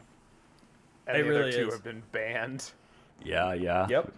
Crazy. You forget sometimes. So- that, like Ancient Stirrings at one point was so good. I might definitely buy it. It's a It good was. card. It used to be in. Uh, it used to be in Titan. Like that's that was like it, it hits lands. The Why Karn- does it hit lands? the I Karn know it hits lands because they're play it. colorless, but it's like it's so yeah. Oh my god, weird. yeah, and in in this particular list, I could find everything but another copy of Stirrings, which was huge. I mean, just yes, I would like to pick from the top five cards of my deck. Thank you. Uh, so, along with that, we this also opened up um, the sideboard to cards such as Wilt and Veil of Summer, which uh, turns out pretty pretty good cards. Um, and so at this point, the deck was feeling uh, pretty good. We uh, we added in some Karn the Great Creators uh, to tutor for missing combo pieces, cut down a little bit on the number of cost reducers, um, and you know we're able to move some of the combo pieces to the side to uh, accommodate these Karns. Um, and it was starting to get pretty consistent with a turn five or turn six combo. Uh, but again, five and six is just too slow. Sometimes four is even too slow. So, uh, you know, that was that was the big problem. The control and mid range ma- mid range matchup though was solid. Uh, I played a lot against Esper. I played against some Jund. I played against um, um, Mardu Stoneblade and other decks that had a lot of removal and discard spells. And pretty much every time, it just did not matter. Uh, with the Inventors Fairs, with the ability to uh, recur things with Sunken Ruins, it I was just able to recur those Mystic Forges and go off almost every time. And when you're playing a bunch of bad cards, your opponent is really not sure what to counter or what to remove or what to bounce, right? Like the obvious targets are the Mystic Forges. But like, do you do you take a cloud key? Do you take a semblance anvil? Rogue deck benefits. Let's go. Oh yeah, oh yeah. And then even if they exile something, something gets forced negation. Do you just play your Karn and then take it out of exile and they're like left, you know, like what's going on? Karn is messed up. Just straight up. Karn is a fucked up magic card. I hate that card. yeah, it, it, it, I don't know why it's one of the few things in Magic where it wishes like an actual wish, and by actual wish I mean wishes before they quote f- uh, fixed them, changed them, before before they entered, ent- uh, invented the exile zone. Because uh Karn being able to actually get things from exile as well as outside of the game is just fantastic. It's so It much nuts. fun. It's nuts. It's so much fun. Um, yeah, definitely, definitely good. So in an effort to improve the aggro matchup, I started looking for things that could either gum up the board or provide some relevant bodies early and provide some late game value. Instead of a green splash for stirrings, I did, decided to try a blue splash for Sai Master Thopterist and Urza. My intuition was that Sai could produce a boatload of tokens, give you an alternate win con, he could make use of artifacts on board even through an opposing Stony Silence, and was a decent enough blocker against early aggro that he might bias the turn or two we need to go off. Urza, on the other hand, could provide an alternate uh, plan to Tron, so he's his own big mana engine and could also produce um, another relevant body. Unfortunately, with the lack of colored mana, um, this list was only running four islands. Urza was often super difficult to cast or could clog up the top of the deck with Mystic Forge, so I shaved from four to three to eventually two before eventually dropping him. Double blue pips was just too big of an ask. Sai, on the other hand, actually proved to be an okay include, and I think that there is probably a build out there that wants him in either the main or the side. Uh, the other benefits of going blue are good sideboard cop- uh, sideboard card options such as Aether Gust or Cyclonic Rift, which is pretty easy to overload in this deck. Um, I did it. Mystical Dispute Woo! is also yeah yeah it's sweet. It's just like turn four, oh goodbye board. Um, Mid combo too sometimes. Yeah. Uh huh. But uh-huh. but but but um, I don't know if you have the the notes for it here, but it does sound as if um, there is an idea to instead of using Sai, try using Monastery uh, Mentor, which Yep. I haven't seen that you have any results or testing with yet, but I assume that's forthcoming. If uh, Yeah, it's still on the table. Something I would like to look into. I thought about it, so I'm gonna get to this in a little bit. I did try a white splash for some other cards, and at the same time was like, oh, I should jam Mentor in the sideboard, and then I just never tested it. So yeah, but I think Mentor in the main deck might be might, might be kind of legit. Mhm. Um, yeah, I, I think with so. with the with a couple flex slots that we have, and then using Mhm. the sideboard for for other uh, other other white cards that might be useful. Anyway, yeah, Um, so yeah, the, the the big thing that I discovered through all of this was that a turn three Sai was still just too slow against aggro, and uh, you know this deck was capable of doing a two four jump, right? So turn one you're playing one of your rocks, turn two you're hopefully playing a Mind Stone, or at this point we had adopted some number of talismans to produce colored mana. Um, and then turn three, is also a reasonable choice depending on how your list looks. Yep.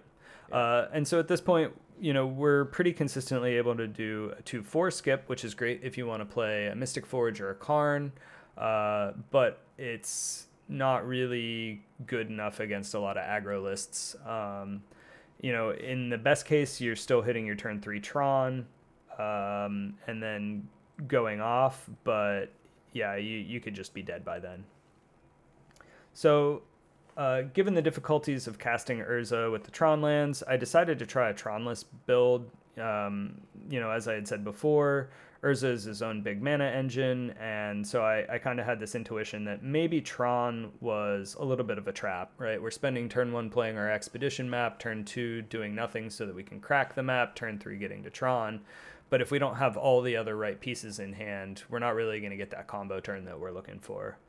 Um, and I figured that if we got rid of that, got rid of some of that nonsense, we at least had a, you know, we could have a solid Urza shell, so we could fit some more creatures in maybe, and and do some other things that might, uh, you know, slow the opponent down and buy us those extra turns we needed. Uh, so I went into Simic for Gilded Goose, um, hoping that the Goose as a blocker and as a ramp piece could get us an Urza a little bit earlier or a Sai on turn two. This build did prove to be a lot more resilient to aggro. Uh, Goose was a good blocker. Getting a turn three Urza was pretty powerful. Um, life gain with the food tokens was great. Turn two Sai was alright. Unfortunately, what it gained against aggro, it lost against control. I found myself getting just completely shut down by control, whereas I don't, you know, I had been doing great against control up until then. Um, I regularly found myself unable to stick in Urza, or if it did land, it just got removed. And with no big mana engine available, the deck felt pretty mopey. Ultimately, I didn't spend a whole lot of time on that build, but it may be worth revisiting and uh, you know really thinking about um, sort of reconstructing from the ground up. Yeah, because that was was that the potential version which we were gonna play um, Sai and um, possibly um, Time Sieve. Uh, not that version. I don't think. I think we wanted to look at um, a blue black. This was this was actually pretty early. This was like maybe mid mid two weeks ago ish.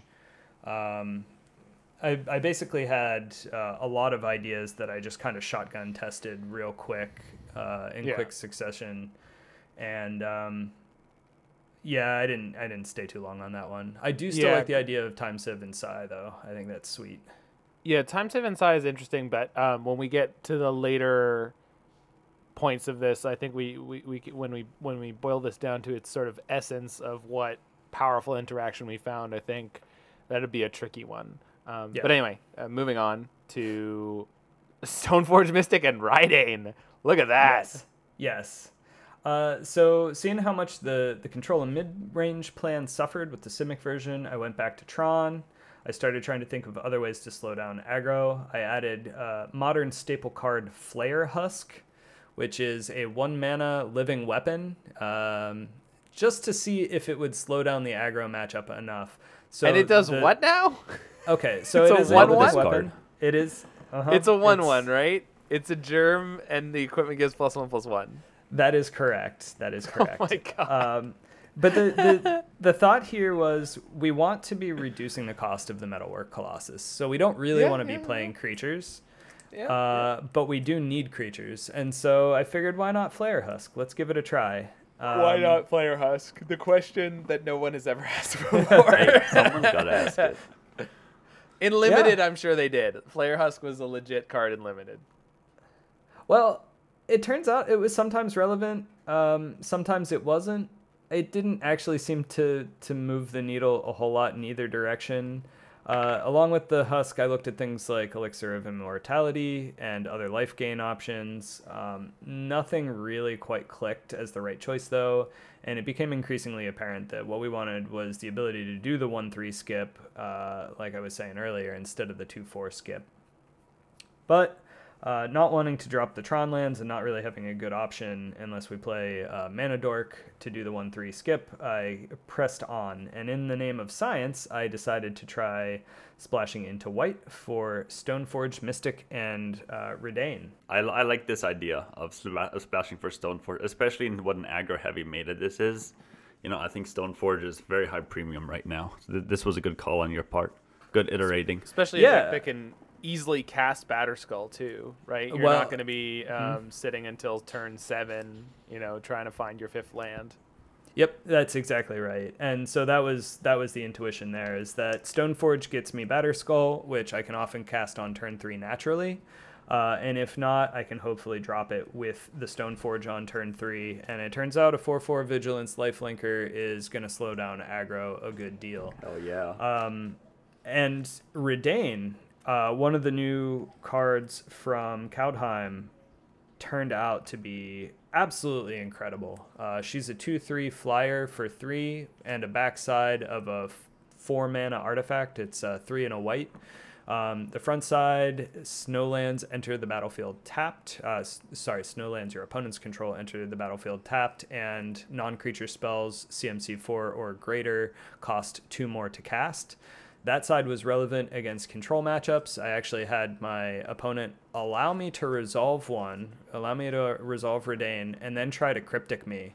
I see them tap their four mana, and then there's just a long pause, Yeah. and then the mana untaps, and then it taps again, and there's a pause, and then there's just a bunch of asterisks, asterisks in chat, followed by a concede. Justice. True justice.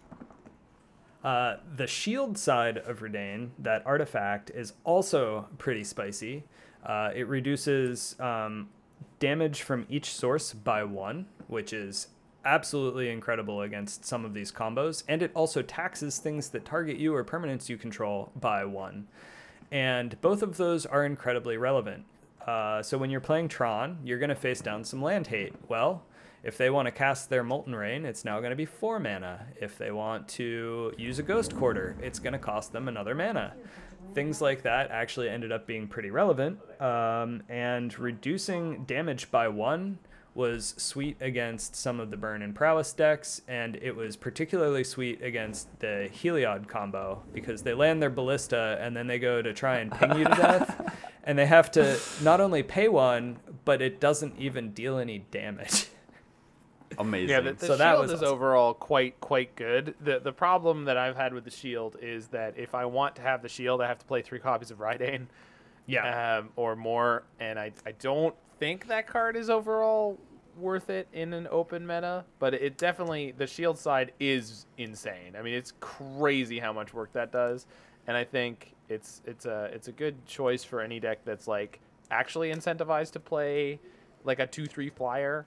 So like D and T is the is the is absolutely the right kind of deck for this one. I'm not sure about this deck, but it is that that shield side. When you run into aggro and you have the shield it's it is the nuts. Oh yeah, uh, and it was great because because the backside is an artifact, we could still cast it with Mystic Forge, and so it was just a Mm. really solid include in this list because it didn't actually slow you down. wow. Okay. That that that was something i hadn't thought of. So that that is a that is a reasonable point Oh wait, oh you can do Yeah. that. It works like that, where you can cast the back. it does. Uh huh. because yeah because so mystic forge the way it works is that it says you could play an artifact or colorless spell off the top of your library when you put Reidane on the stack as the shield side Yep. um, the game will check after you've put the spell on the stack. And it goes, Do you have permission to play this spell in the way that you've attempted to play it? Gotcha. So, and this is this is true for everything. So, um, li- literally the way literally the way magic works in paper is you could grab a card out of your graveyard, any card, any spell at any time, and just put it on the stack and say, "I want to cast this spell," and then the game will go, "Okay, where did that come from? Graveyard. Are you allowed to cast that spell? Uh, no. Okay, then put it back. put it down." Um, which is obviously unintuitive for everyone who's ever thought about magic. But this is technically the way the rules work is that you can just take anything from any zone at any point and just move it to another zone and then say is this okay? And the game goes i don't know. Is there a rule that says it is? And uh, usually the answer is no. Um, but for things like flashback that's actually how they work is that you take it out of the, the graveyard in order to be able to uh, cast it. Uh, same with retrace and same same with etc. So uh, a lot of the time these kind of questions uh, are solved by you put it onto the stack and then you check is that legal. Um, so this is this is why this works. That's good to know. But in in Magic Online, it's weird because things light up, right? Yep, it's yep. like it, it tells you before you do it if it's legal. Love it. Which is one of those funny things of like in this case, you'd probably be able to look at the card in the, the revealed top of your deck zone and be like, it's white, like it's it's lit up around the sides. I can play this. yeah, and uh, you can only play the one side. Anyway, So the unfortunate thing about this particular list is that while Stoneforge Mystic grabbing a Batterskull was great, it's really hard to have two turns of, of white pips consistently. Um, So the first white pip is usually pretty easy. You either have a chromatic effect or uh, you can land a talisman or something. And in the case of talismans or basics, obviously, you're going to get your Batterskull down on turn three. Um, in the case of a chromatic, you crack your chromatic and you've now cast your Stoneforge, you get your Batterskull, and you have no way to put it on the battlefield. So that kind of sucked. Um, Batterskull itself, great. Was very happy with Batterskull. Uh, I actually tried a couple of lists where I cut the Stoneforges and kept the Batterskulls around. I think that's actually a pretty reasonable plan just because you can naturally cast it enough. Um, but yeah, Stoneforge ended up being just a little bit too clunky, unfortunately. Makes you wish you had Astrolabe, doesn't it? That's a good way to get white Ugh. pips twice in a row. Yeah, man. well, you if still this need to find had a snow mana, and there's no good snow talisman. There's Cold That's Steel true. Heart, but it's not a good card. How dare Yeah. you talk that way Yeah. about my Coldsteel Heart? Listen, it's not your Coldsteel Heart; it's the general Coldsteel Hearts of the world. Your Coldsteel Heart is wonderful. Look, I'm just saying, it does help you with your uh, creeping chill. No, dead, dead of winter. Uh, it, it it would it would do, yes, but uh, it does not cantrip. So I, I don't know if I can get behind it. and it comes into play tap. My God, we only accept value Um, cards here. That's right. Um, but yeah, so and and I, I I did um I did run into one of your decks that was running a single Batterskull. I don't know if that is something that we'd actually be interested in, but but Batterskull in general seems like a, a relevant version for this deck. So I think I think we're burying the lead a bit because did did, did you finally come to some kind of successful version of this deck? Well, so I was still tooling around with white splashes when Mordekaiser, uh, you know, former guest host from the Enigmatic Incarnation episode, episode 12B, give it a listen, uh, popped in and was just like, guys, why are you not running Scrap Trawler? And we were all kind of like, well, you know, he's a creature and it doesn't reduce the cost of metalwork Colossus. And he's like, but guys, the value. and we're like, all right. So Mordekaiser comes in and starts massaging things around a little bit, adds scrap trawlers. It's like, all right, well, if we got scrap trawlers, we need more ways to sacrifice artifacts. What do we have? Like, what artifacts will self sacrifice? And so I did a little Scryfall search and I was like, uh, Grinding Station. Why are we not running Grinding Station? That's way Oh, better than no. Altar of Dementia. And so the next thing you know, we have a list here that has scrap trawlers and grinding station, and uh, I'm kind of surprised we hadn't seen it sooner, especially given that you're in the middle of your grinding breach bender here. And I'm, yeah. I, I'm a little ashamed. I'm a little ashamed. Um, but the grinding station and the scrap trawler proved to be most excellent. Uh, the two of those pair together exceptionally well and enable you to just have some crazy value lines. You can mill yourself early to look for any of the combo pieces you need and then pick them up later with the scrap trawler as long as it sticks around. Uh, it isn't quite as fast as the Altar of Dementia, but it's just way more resilient and and you know just gives you so many more lines and so many more available plays. Uh, this also ended up speeding up the kill turn by about one turn, and so the deck is starting to feel a lot more real. Mord's version included two copies of Urza in the main and all of the blue sideboard cards that I had mentioned earlier. He immediately jumped into a league with the deck and took it to a 3 2 finish, and then he took it through a second league after I had gone to bed, and I think was like 4 a.m. for him. Dude just did not sleep, and then powered out a a 2-3 finish, but said that he lost in the final match when Chromatic Star bugged out and stopped drawing cards. So we'll call that a virtual 3-2. So that is successful in my book, quite successful, a lot more successful than the zero fives that I had uh, taken my versions to. Um, and so here we are. Uh, I've continued to massage the deck a bit. Um, Zach here has picked up the deck and uh, taken it through a league and made some changes. Offered up some uh, some Chalice of the Voids as a main deck option, which I really like. Um, and we've started making some tweaks, like adding Ichor Wellsprings and uh, Myr Retriever, which offers a, a, a turn three kill actually, so you can get a turn three combo with the Myr Retriever. Um, and I think there's still a lot of ideas out here to test. I'm actually inclined to try Red for Goblin Engineer, being able to entomb an artifact that you need, and uh, an additional way to recur artifacts, particularly in the face of um, Stony Silence or opposing Karns, seems really useful. Um, and I actually still believe that there is a viable Urza build out there that doesn't run the Tron lands. The Tron lands have been like at times the best part of the deck and at times the worst part of the deck. Sometimes just going for Tron feels like you're spinning your wheels. Like, cool, I have seven mana and now I need to top deck something relevant, but because you're playing so much fluff, you end up just dying, right? Like, Green Tron is good because all of their top decks are basically bangers. Uh, this deck does not have that luxury. So, Yeah, so this is around the time where I joined in the deck. Um, I, I think I finished streaming or something at one point, and I I just went to check out our Discord, and there were four people in in the live room. One of whom was sharing their screen, which is Mordekaiser, and I pop in, and you guys are on, you know, the seventh or eighth or twelfth iteration of this deck with Mordekaiser playing in the league and, and just wrapping that up. And I actually ended up being like, they've gone deep down rabbit hole and I'm gonna leave them alone for now. And I'll come back to this when uh, when when I have more time to collect my thoughts on it. So I started looking at this deck, and when I was uh, mentioned earlier, the the core concept here, I think, is our KCI like combo, um, which is um, Scrap Trawler, Metalwork Colossus, uh, and uh, Grinding Station, and then um, any artifact that costs four or more. In this case, Mystic Forge is already in the deck, so it's perfect.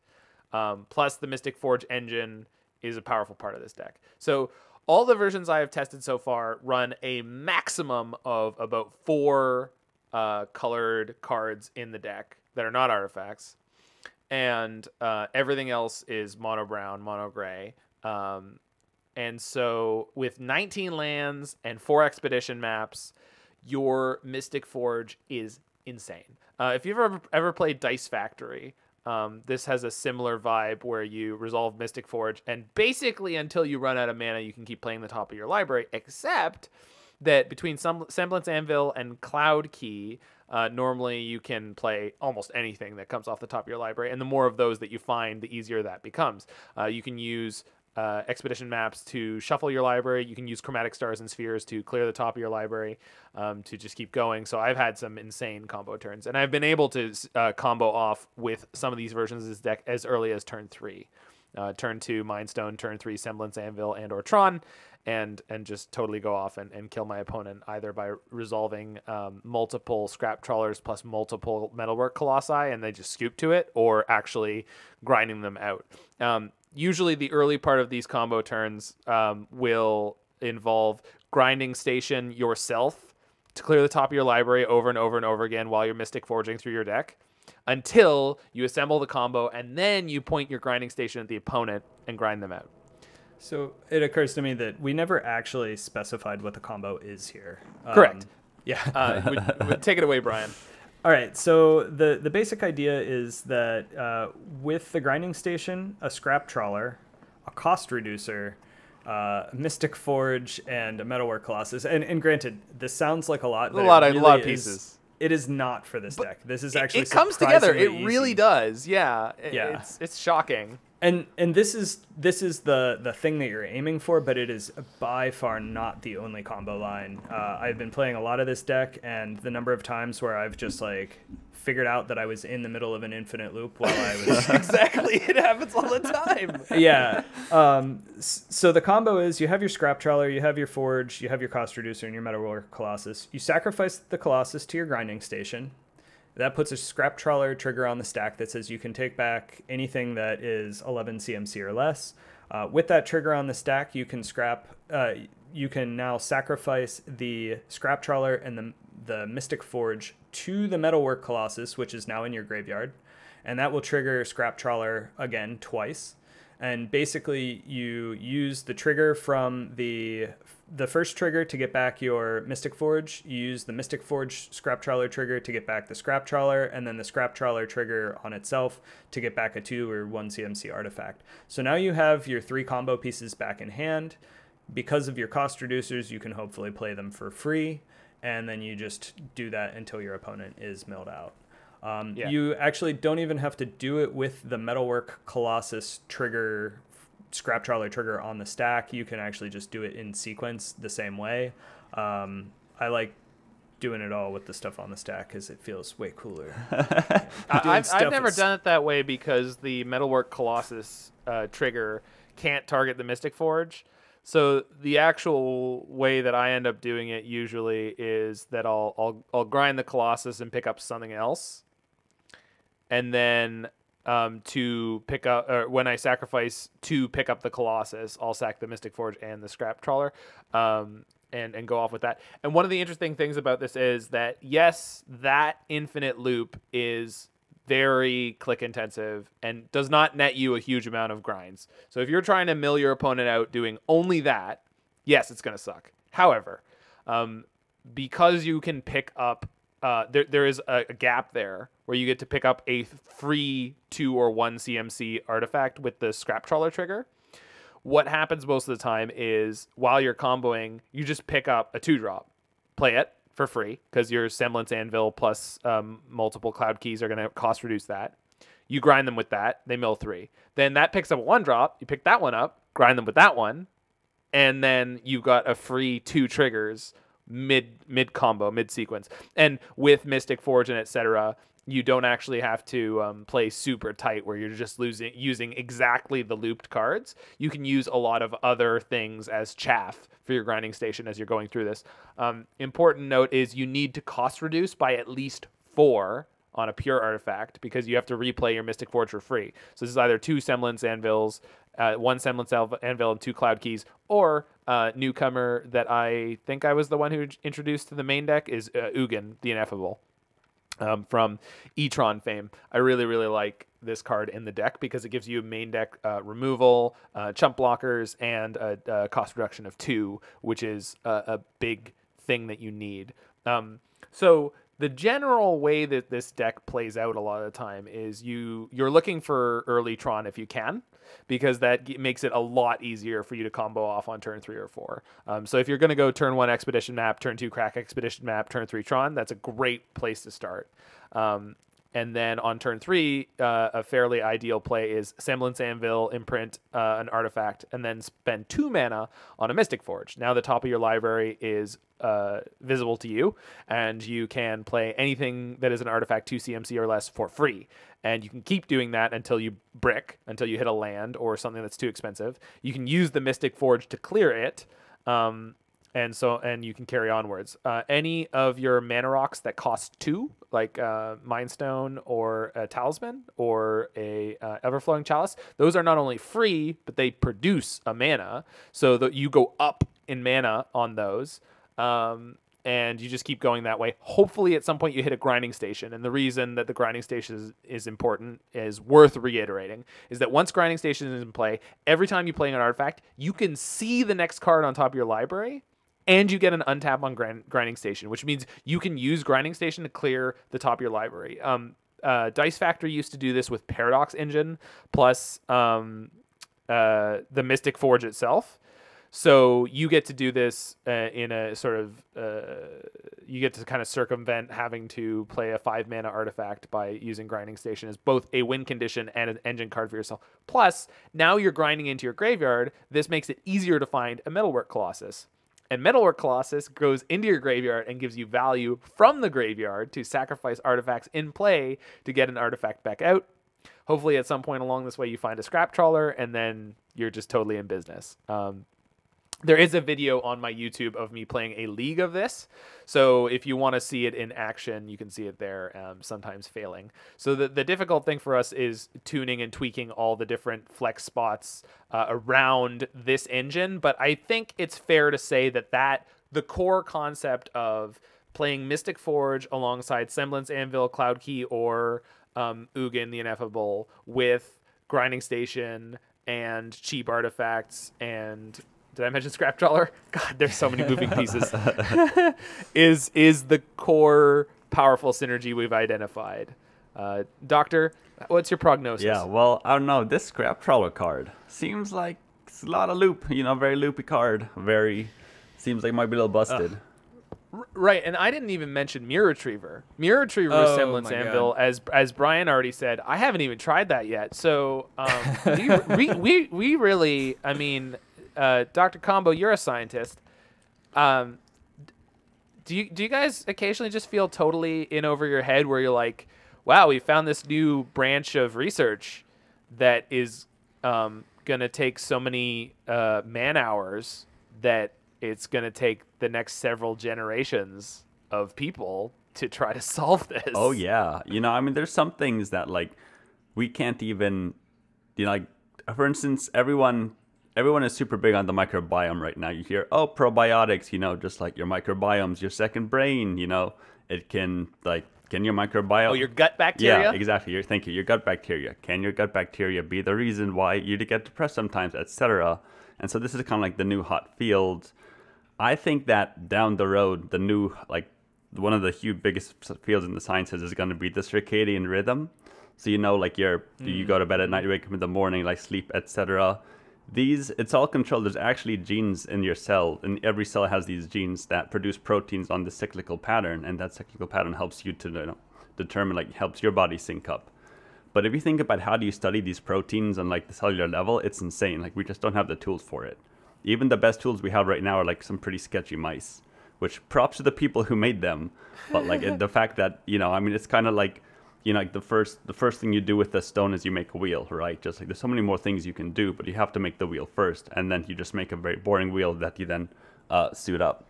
So yeah, so this happens all the time where you just get to this like I don't even know how we start here, and sometimes you know you gotta outsource and delegate. Never a bad strategy. So what I just heard is that we need mice so that we can figure out how scrap trawler works. I mean, sometimes I feel like you know, like like you said, just you're playing this deck, and all of a sudden you find yourself in an infinite combo, and you don't know how you got there. Oh yeah, like that's you know that, yeah, w- that's kind of just what we have to do.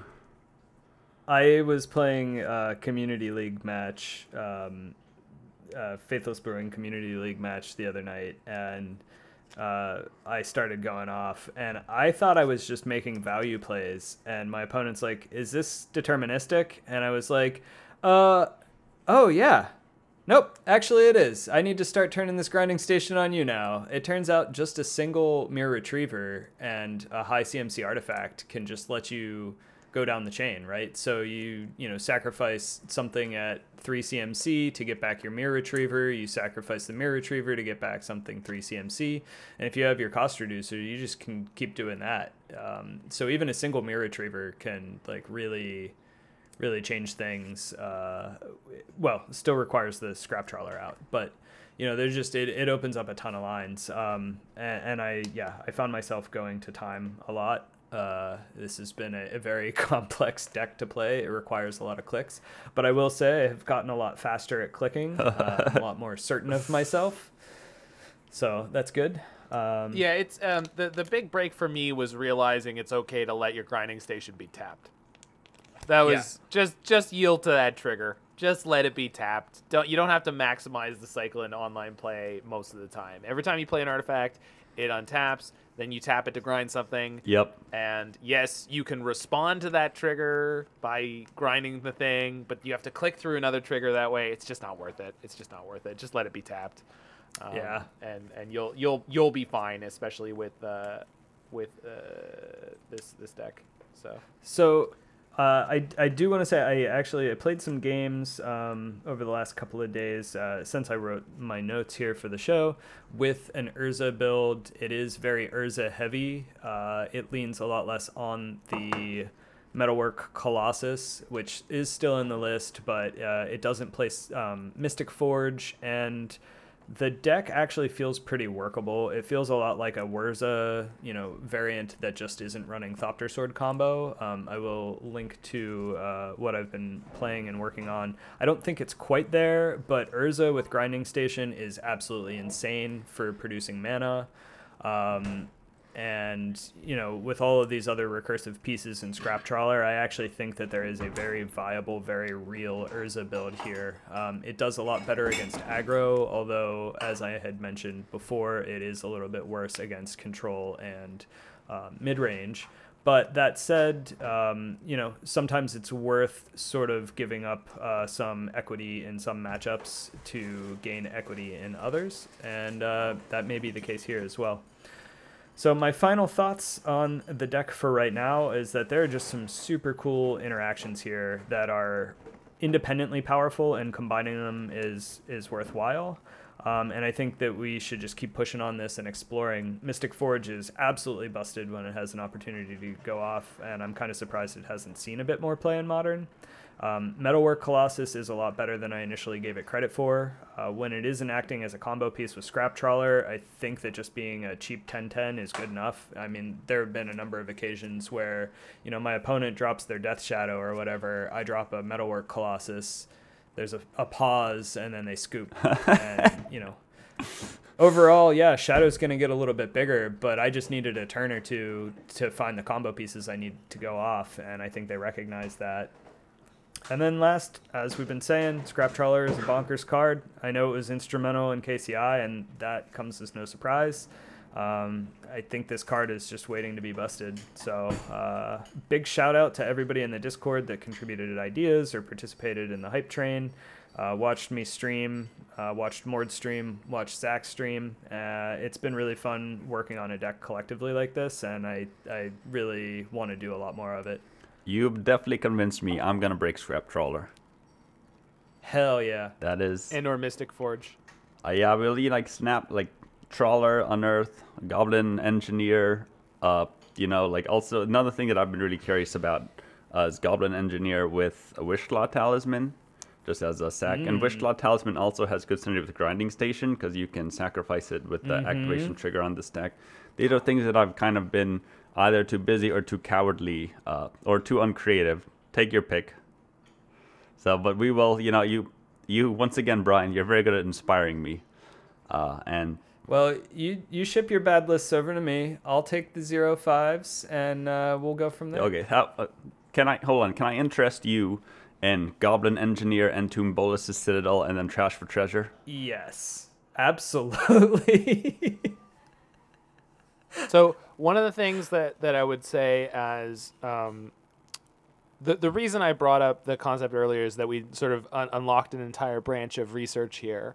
Is that this shell, the core that I mentioned there of cards, is incredibly powerful. But not only can you stretch into one color, but as Jiggy was mentioning, I see no reason why you couldn't stretch into two colors. I see no reason why you couldn't play probably up to eight colored spells that are not artifacts in the deck. Um, Jiggy was mentioning uh, Wishclaw Talisman. That's playable off of Mystic Forge, and it gives you a free shuffle, even though it's black. Um, so you you you could pr- play it. Um, you could play the black red talisman as your uh, one of your two drops, so that you have access to the um, welder and or not the welder, the engineer and the um, Wishclaw Talisman. Um, personally, one of the directions I'm going to take it is to play a quote no bad cards version where I play uh, Karn the Great Creator and Ugin. So essentially swapping the Eldrazi side of Eldrazi Tron for this combo plan going a little bit leaner on lands um, because the, the version that I streamed was mono brown. Uh, I, I played Chalice of the Void, which was it was fine, but I still lost to decks that Chalice was hosing heavily. So maybe Karn is just the better direction to go with that. Mm, I like this Um, idea. but yeah i mean uh, just just to open this up to to the people and whatever brian's next idea is that i can hear him chomping at the bit for um it i mean it's just crazy to try to figure out which direction is going to be the right one for this. So for me i'm going to try monograde no bad cards and i i haven't played with Sai yet so i want to try playing with Sai even though i'm not super hopeful about it. Um, i want to try playing with monastery mentor because maybe that's uh, even better. Um, and definitely I want to see how how does how does the fizzle rate feel with eight um, non-castable cards in your deck versus just four because four has been great for me. Four has never been problematic. Um, 19 lands approximately plus four uh, colored spells or, or spells that you can't cast of Mystic Forge is fine. But I think when you start going higher than that, you're going to feel it. Um, but I'm not sure, um, especially with more shuffle effects, especially if you're playing up to four grinding stations, especially if you're playing Myr Retriever, especially like there's so many ways to um, investigate this. Um, so I'm, I'm super, super excited. Um, Brian, what is your idea? All right, so you may not even need Mystic Forge if you have Wishclaw Talisman, because Wishclaw Talisman can find you a piece you need, be sacrificed to Grinding Station. Then, if you can recur it with Scrap Trawler, why do you need a Mystic Forge? Mystic Forge is there to find you the pieces that you need, but if you can just tutor them out of your own deck by recurring your, your Wishclaw Talisman over and over, you may not even need it. Like, Oh, oh, so um, one of the yeah, you're right, but you need to keep generating black mana Yes. even with cost reducers. Yep. So that's that's that's a tricky hurdle. Although you could do that in theory by having the wish claw pick up a chromatic star or chromatic sphere when when you sack it. Yep. Pick that up, play it for free, sack it for black mana, which is uh, mana neutral. Mm-hmm. Um, so and and here's the thing, online, I think this deck, some of the lines that we're going to come up with are going to be distinctly problematic. Because here's the thing, um, this deck actually has as built uh, in the colorless version that I just played, also generates infinite mana. And also, um, with a single walking ballista in there, which I've been a huge fan of, Oh, yeah. generates infinite pings. Um, now, the Walking Ballista is a very important backup plan, in my opinion. Yep. Because um, you get uh, if you have a, a, cost reduction of at least two in play, then um, no matter which loop you're using at which point, um, whenever you sack a one mana artifact, you can pick up the ballista, play it for free, and ping something, which means you have infinite damage. Um, and it was one of those things that I had a, a, a small epiphany is that I realized, you know, um, a lot of the time when you're actually trying to win with this deck, having one drops to pick up with two drops to grind your opponent multiple times off of a single loop is really useful. I wonder if I can play anything for zero that is useful. Um, case in point, I was playing um, Chalice of the Void and Everflowing Chalice and a Walking Ballista, and these ended up being super, super useful in a whole bunch of ways. But on top of that, that Walking Ballista gives you an out for uh, your opponent being on Big Eldrazi. So, um, because of course the Big Eldrazi makes it impossible to mill them out. So, but but what I'm saying is a lot. We may come to the conclusion that uh, there are versions of this deck that are infinitely playable in paper, but may be very very difficult to execute online just because of how many clicks each iteration takes. Um, that that said, I'm not saying to count anything out. I'm just saying uh, with the uh, upcoming return to paper magic, uh, this may be one where people are free to develop all sorts of crazy loops. Uh, Jiggy, you got any crazy Uh, loops? well, I just want to say, so you know, just listening to this whole conversation, it sounds like you pretty much just said this is indisputably the next KCI, right? Like, I definitely, I, I feel like I heard that correctly. I just want to double check. I'm not saying that's going to be the title of the episode um, because I already came up with a much better punny one potentially. But you know that might be the the the Twitter, the tweet. All right. we might tweet. All right, I'm definitely, you know, like, honestly, if we can just, Someone get Sam Black on this. if we can just make it so confusing, or we can just say like, oh, you know, this is definitely the next big KCI. We just haven't figured it out yet. I think we'd be able to recruit some brain power that way potentially. Oh, I I mean, mean, it's- I bet, not I bet wrong. if we can trophy with one of these things, I bet Kanister would play it. He loves this, this kind of stuff. Oh, absolutely. I think if we just send it to him, he might. He he he uh, he responds to my tweets sometimes. Yeah, he's, he's played two of our decks, which is pretty exciting. I think I think Jiggy actually might be Kanister. I'm not sure. That would be sweet. You know, I've never wish. seen most him on people haven't seen him. Most people haven't seen him on webcam. Yeah. Uh, Yeah. To to uh, prove it one way or the other. This Well, is I've never seen them both on webcam at the same time, so there you go. True. Yeah, you know, I'll, I will I will take my secrets to the grave. Uh-huh. yeah. I mean, there's been a cat on this podcast audibly, and we all know Kanister has a cat. So Mm. it could be from Jiggy's microphone. We've never done the, the, the research to source that. We've never Uh, triangulated the signal. Well, That's right.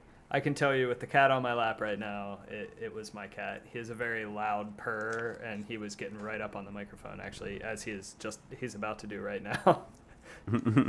So um, we will make sure to include some of the lists that we have tested, uh, the link to the YouTube video of the league that I've played, and perhaps some of our speculative brews for the coming time. But I would say to people, stay tuned to the Serum Visions uh, Twitter. The Serum Visions Discord is free to join if you'd like to, so you can find that in the uh, episode description of your podcast player. Or if you visit my um, Twitch channel, you can get a link to join our Discord there. If you are at all interested in either developing or observing uh, the uh, ticket fire and the manic explosions that have happened um, with all the different versions of this deck that are going to come out.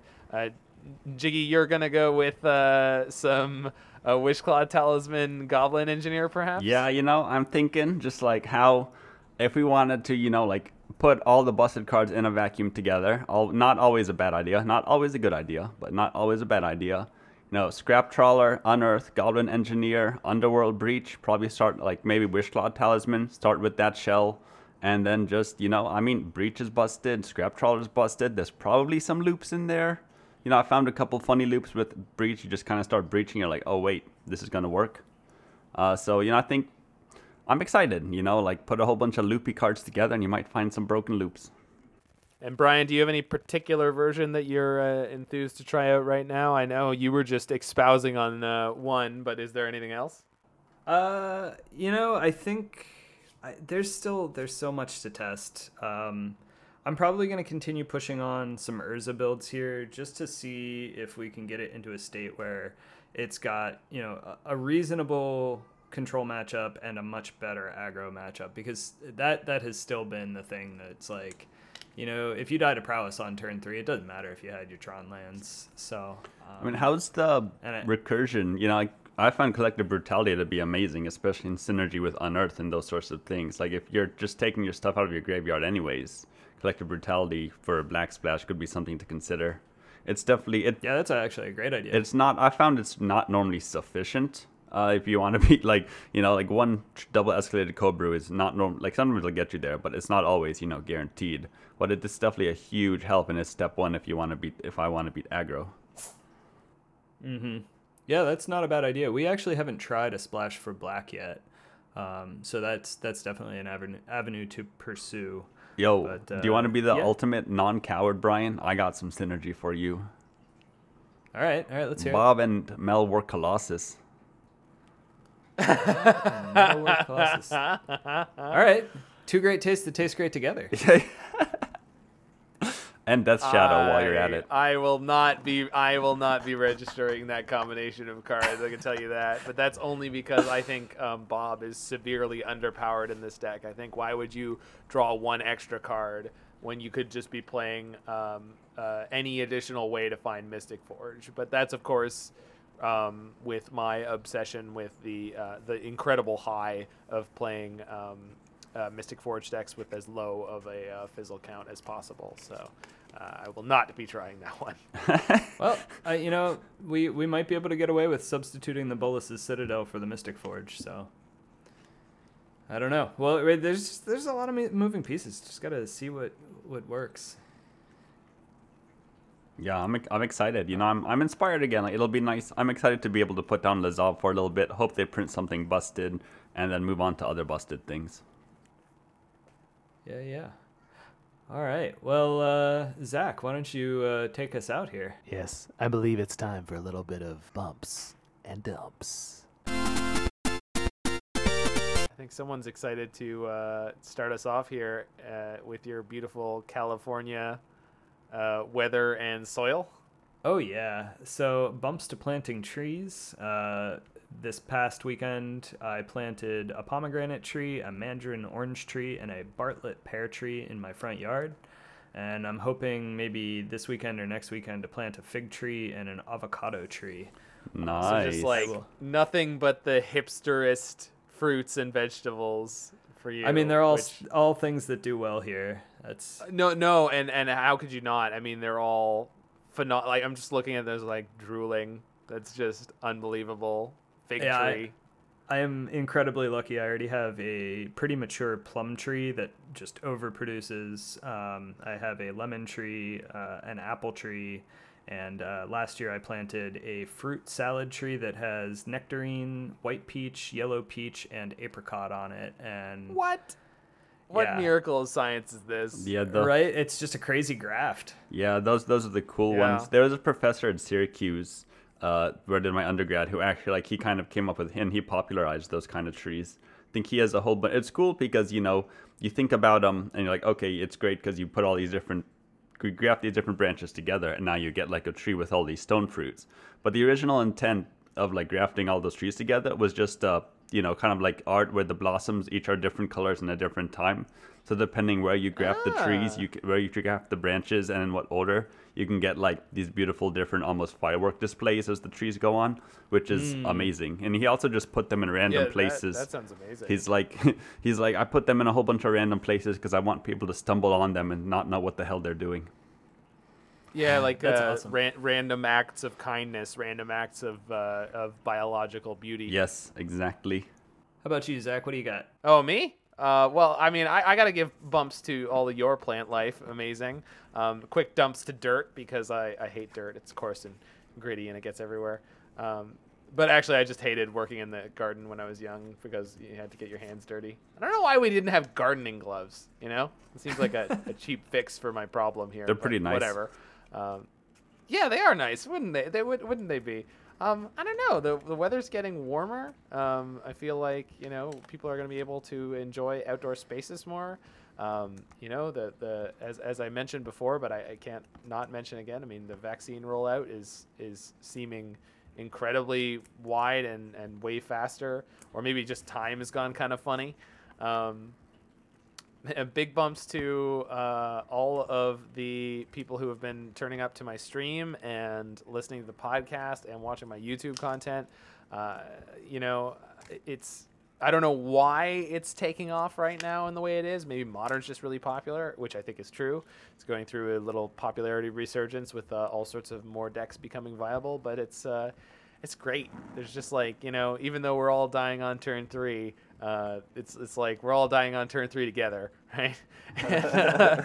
and then you sometimes get those miracle games. Like last night, I was at one life against uh, a blue red prowess deck with the Stoneforge Mystic in play, my mana untapped, and Batterskull in hand, and they knew it.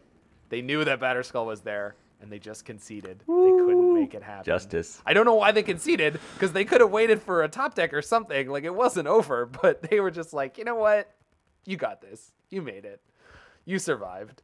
So um, and uh, and uh, you know what? I, I've had a surprising amount of success with uh, one toughness creatures in modern, despite the lava dart meta. Um, turns out a high enough density of them, and they can't deal with everything every game. Um, even on mulligans to five on uh, what is it, Omnath Stoneblade I was playing last night, we managed to mull to five and uh, have a win. So sometimes it all just comes together. So don't don't give up on hope, folks. Don't give up on hope.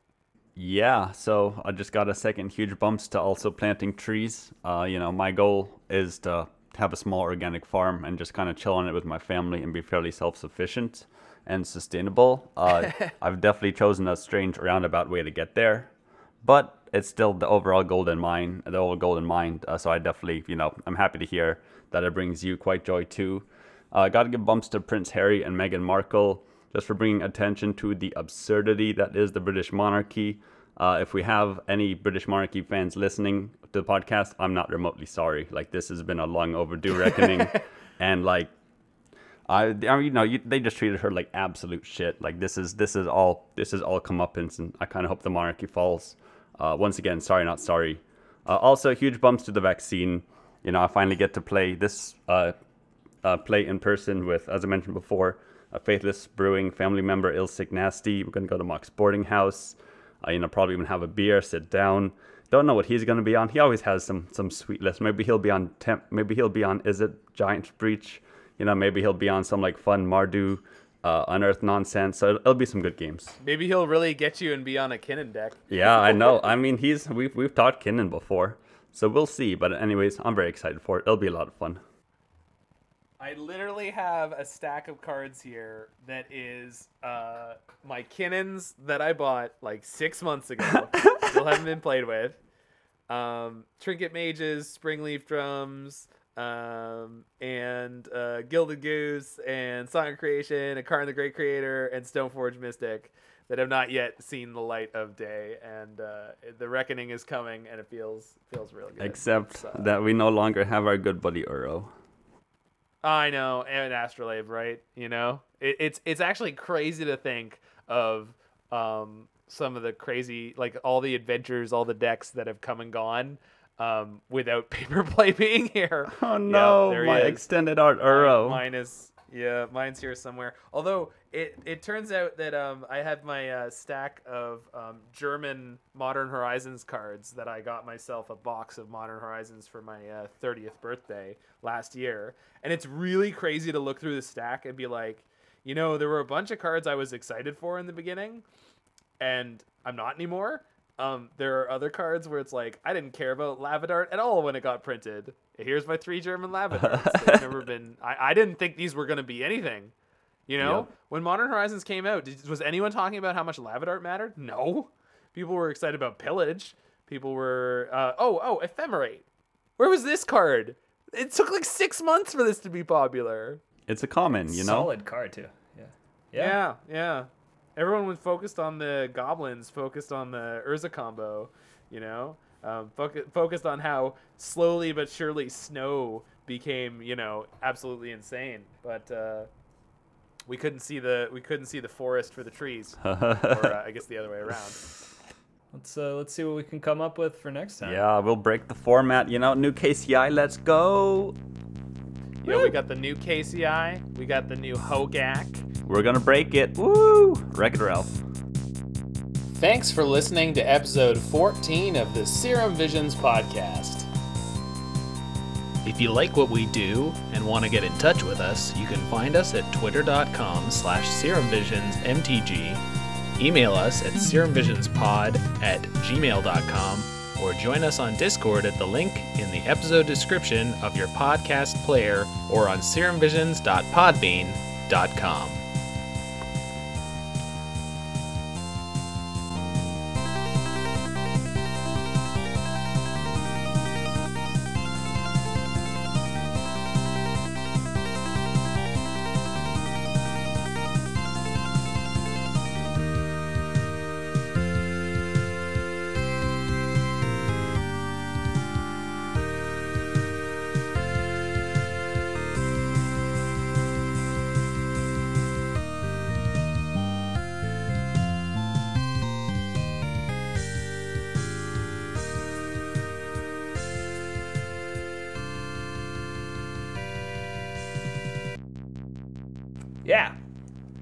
Tire fire.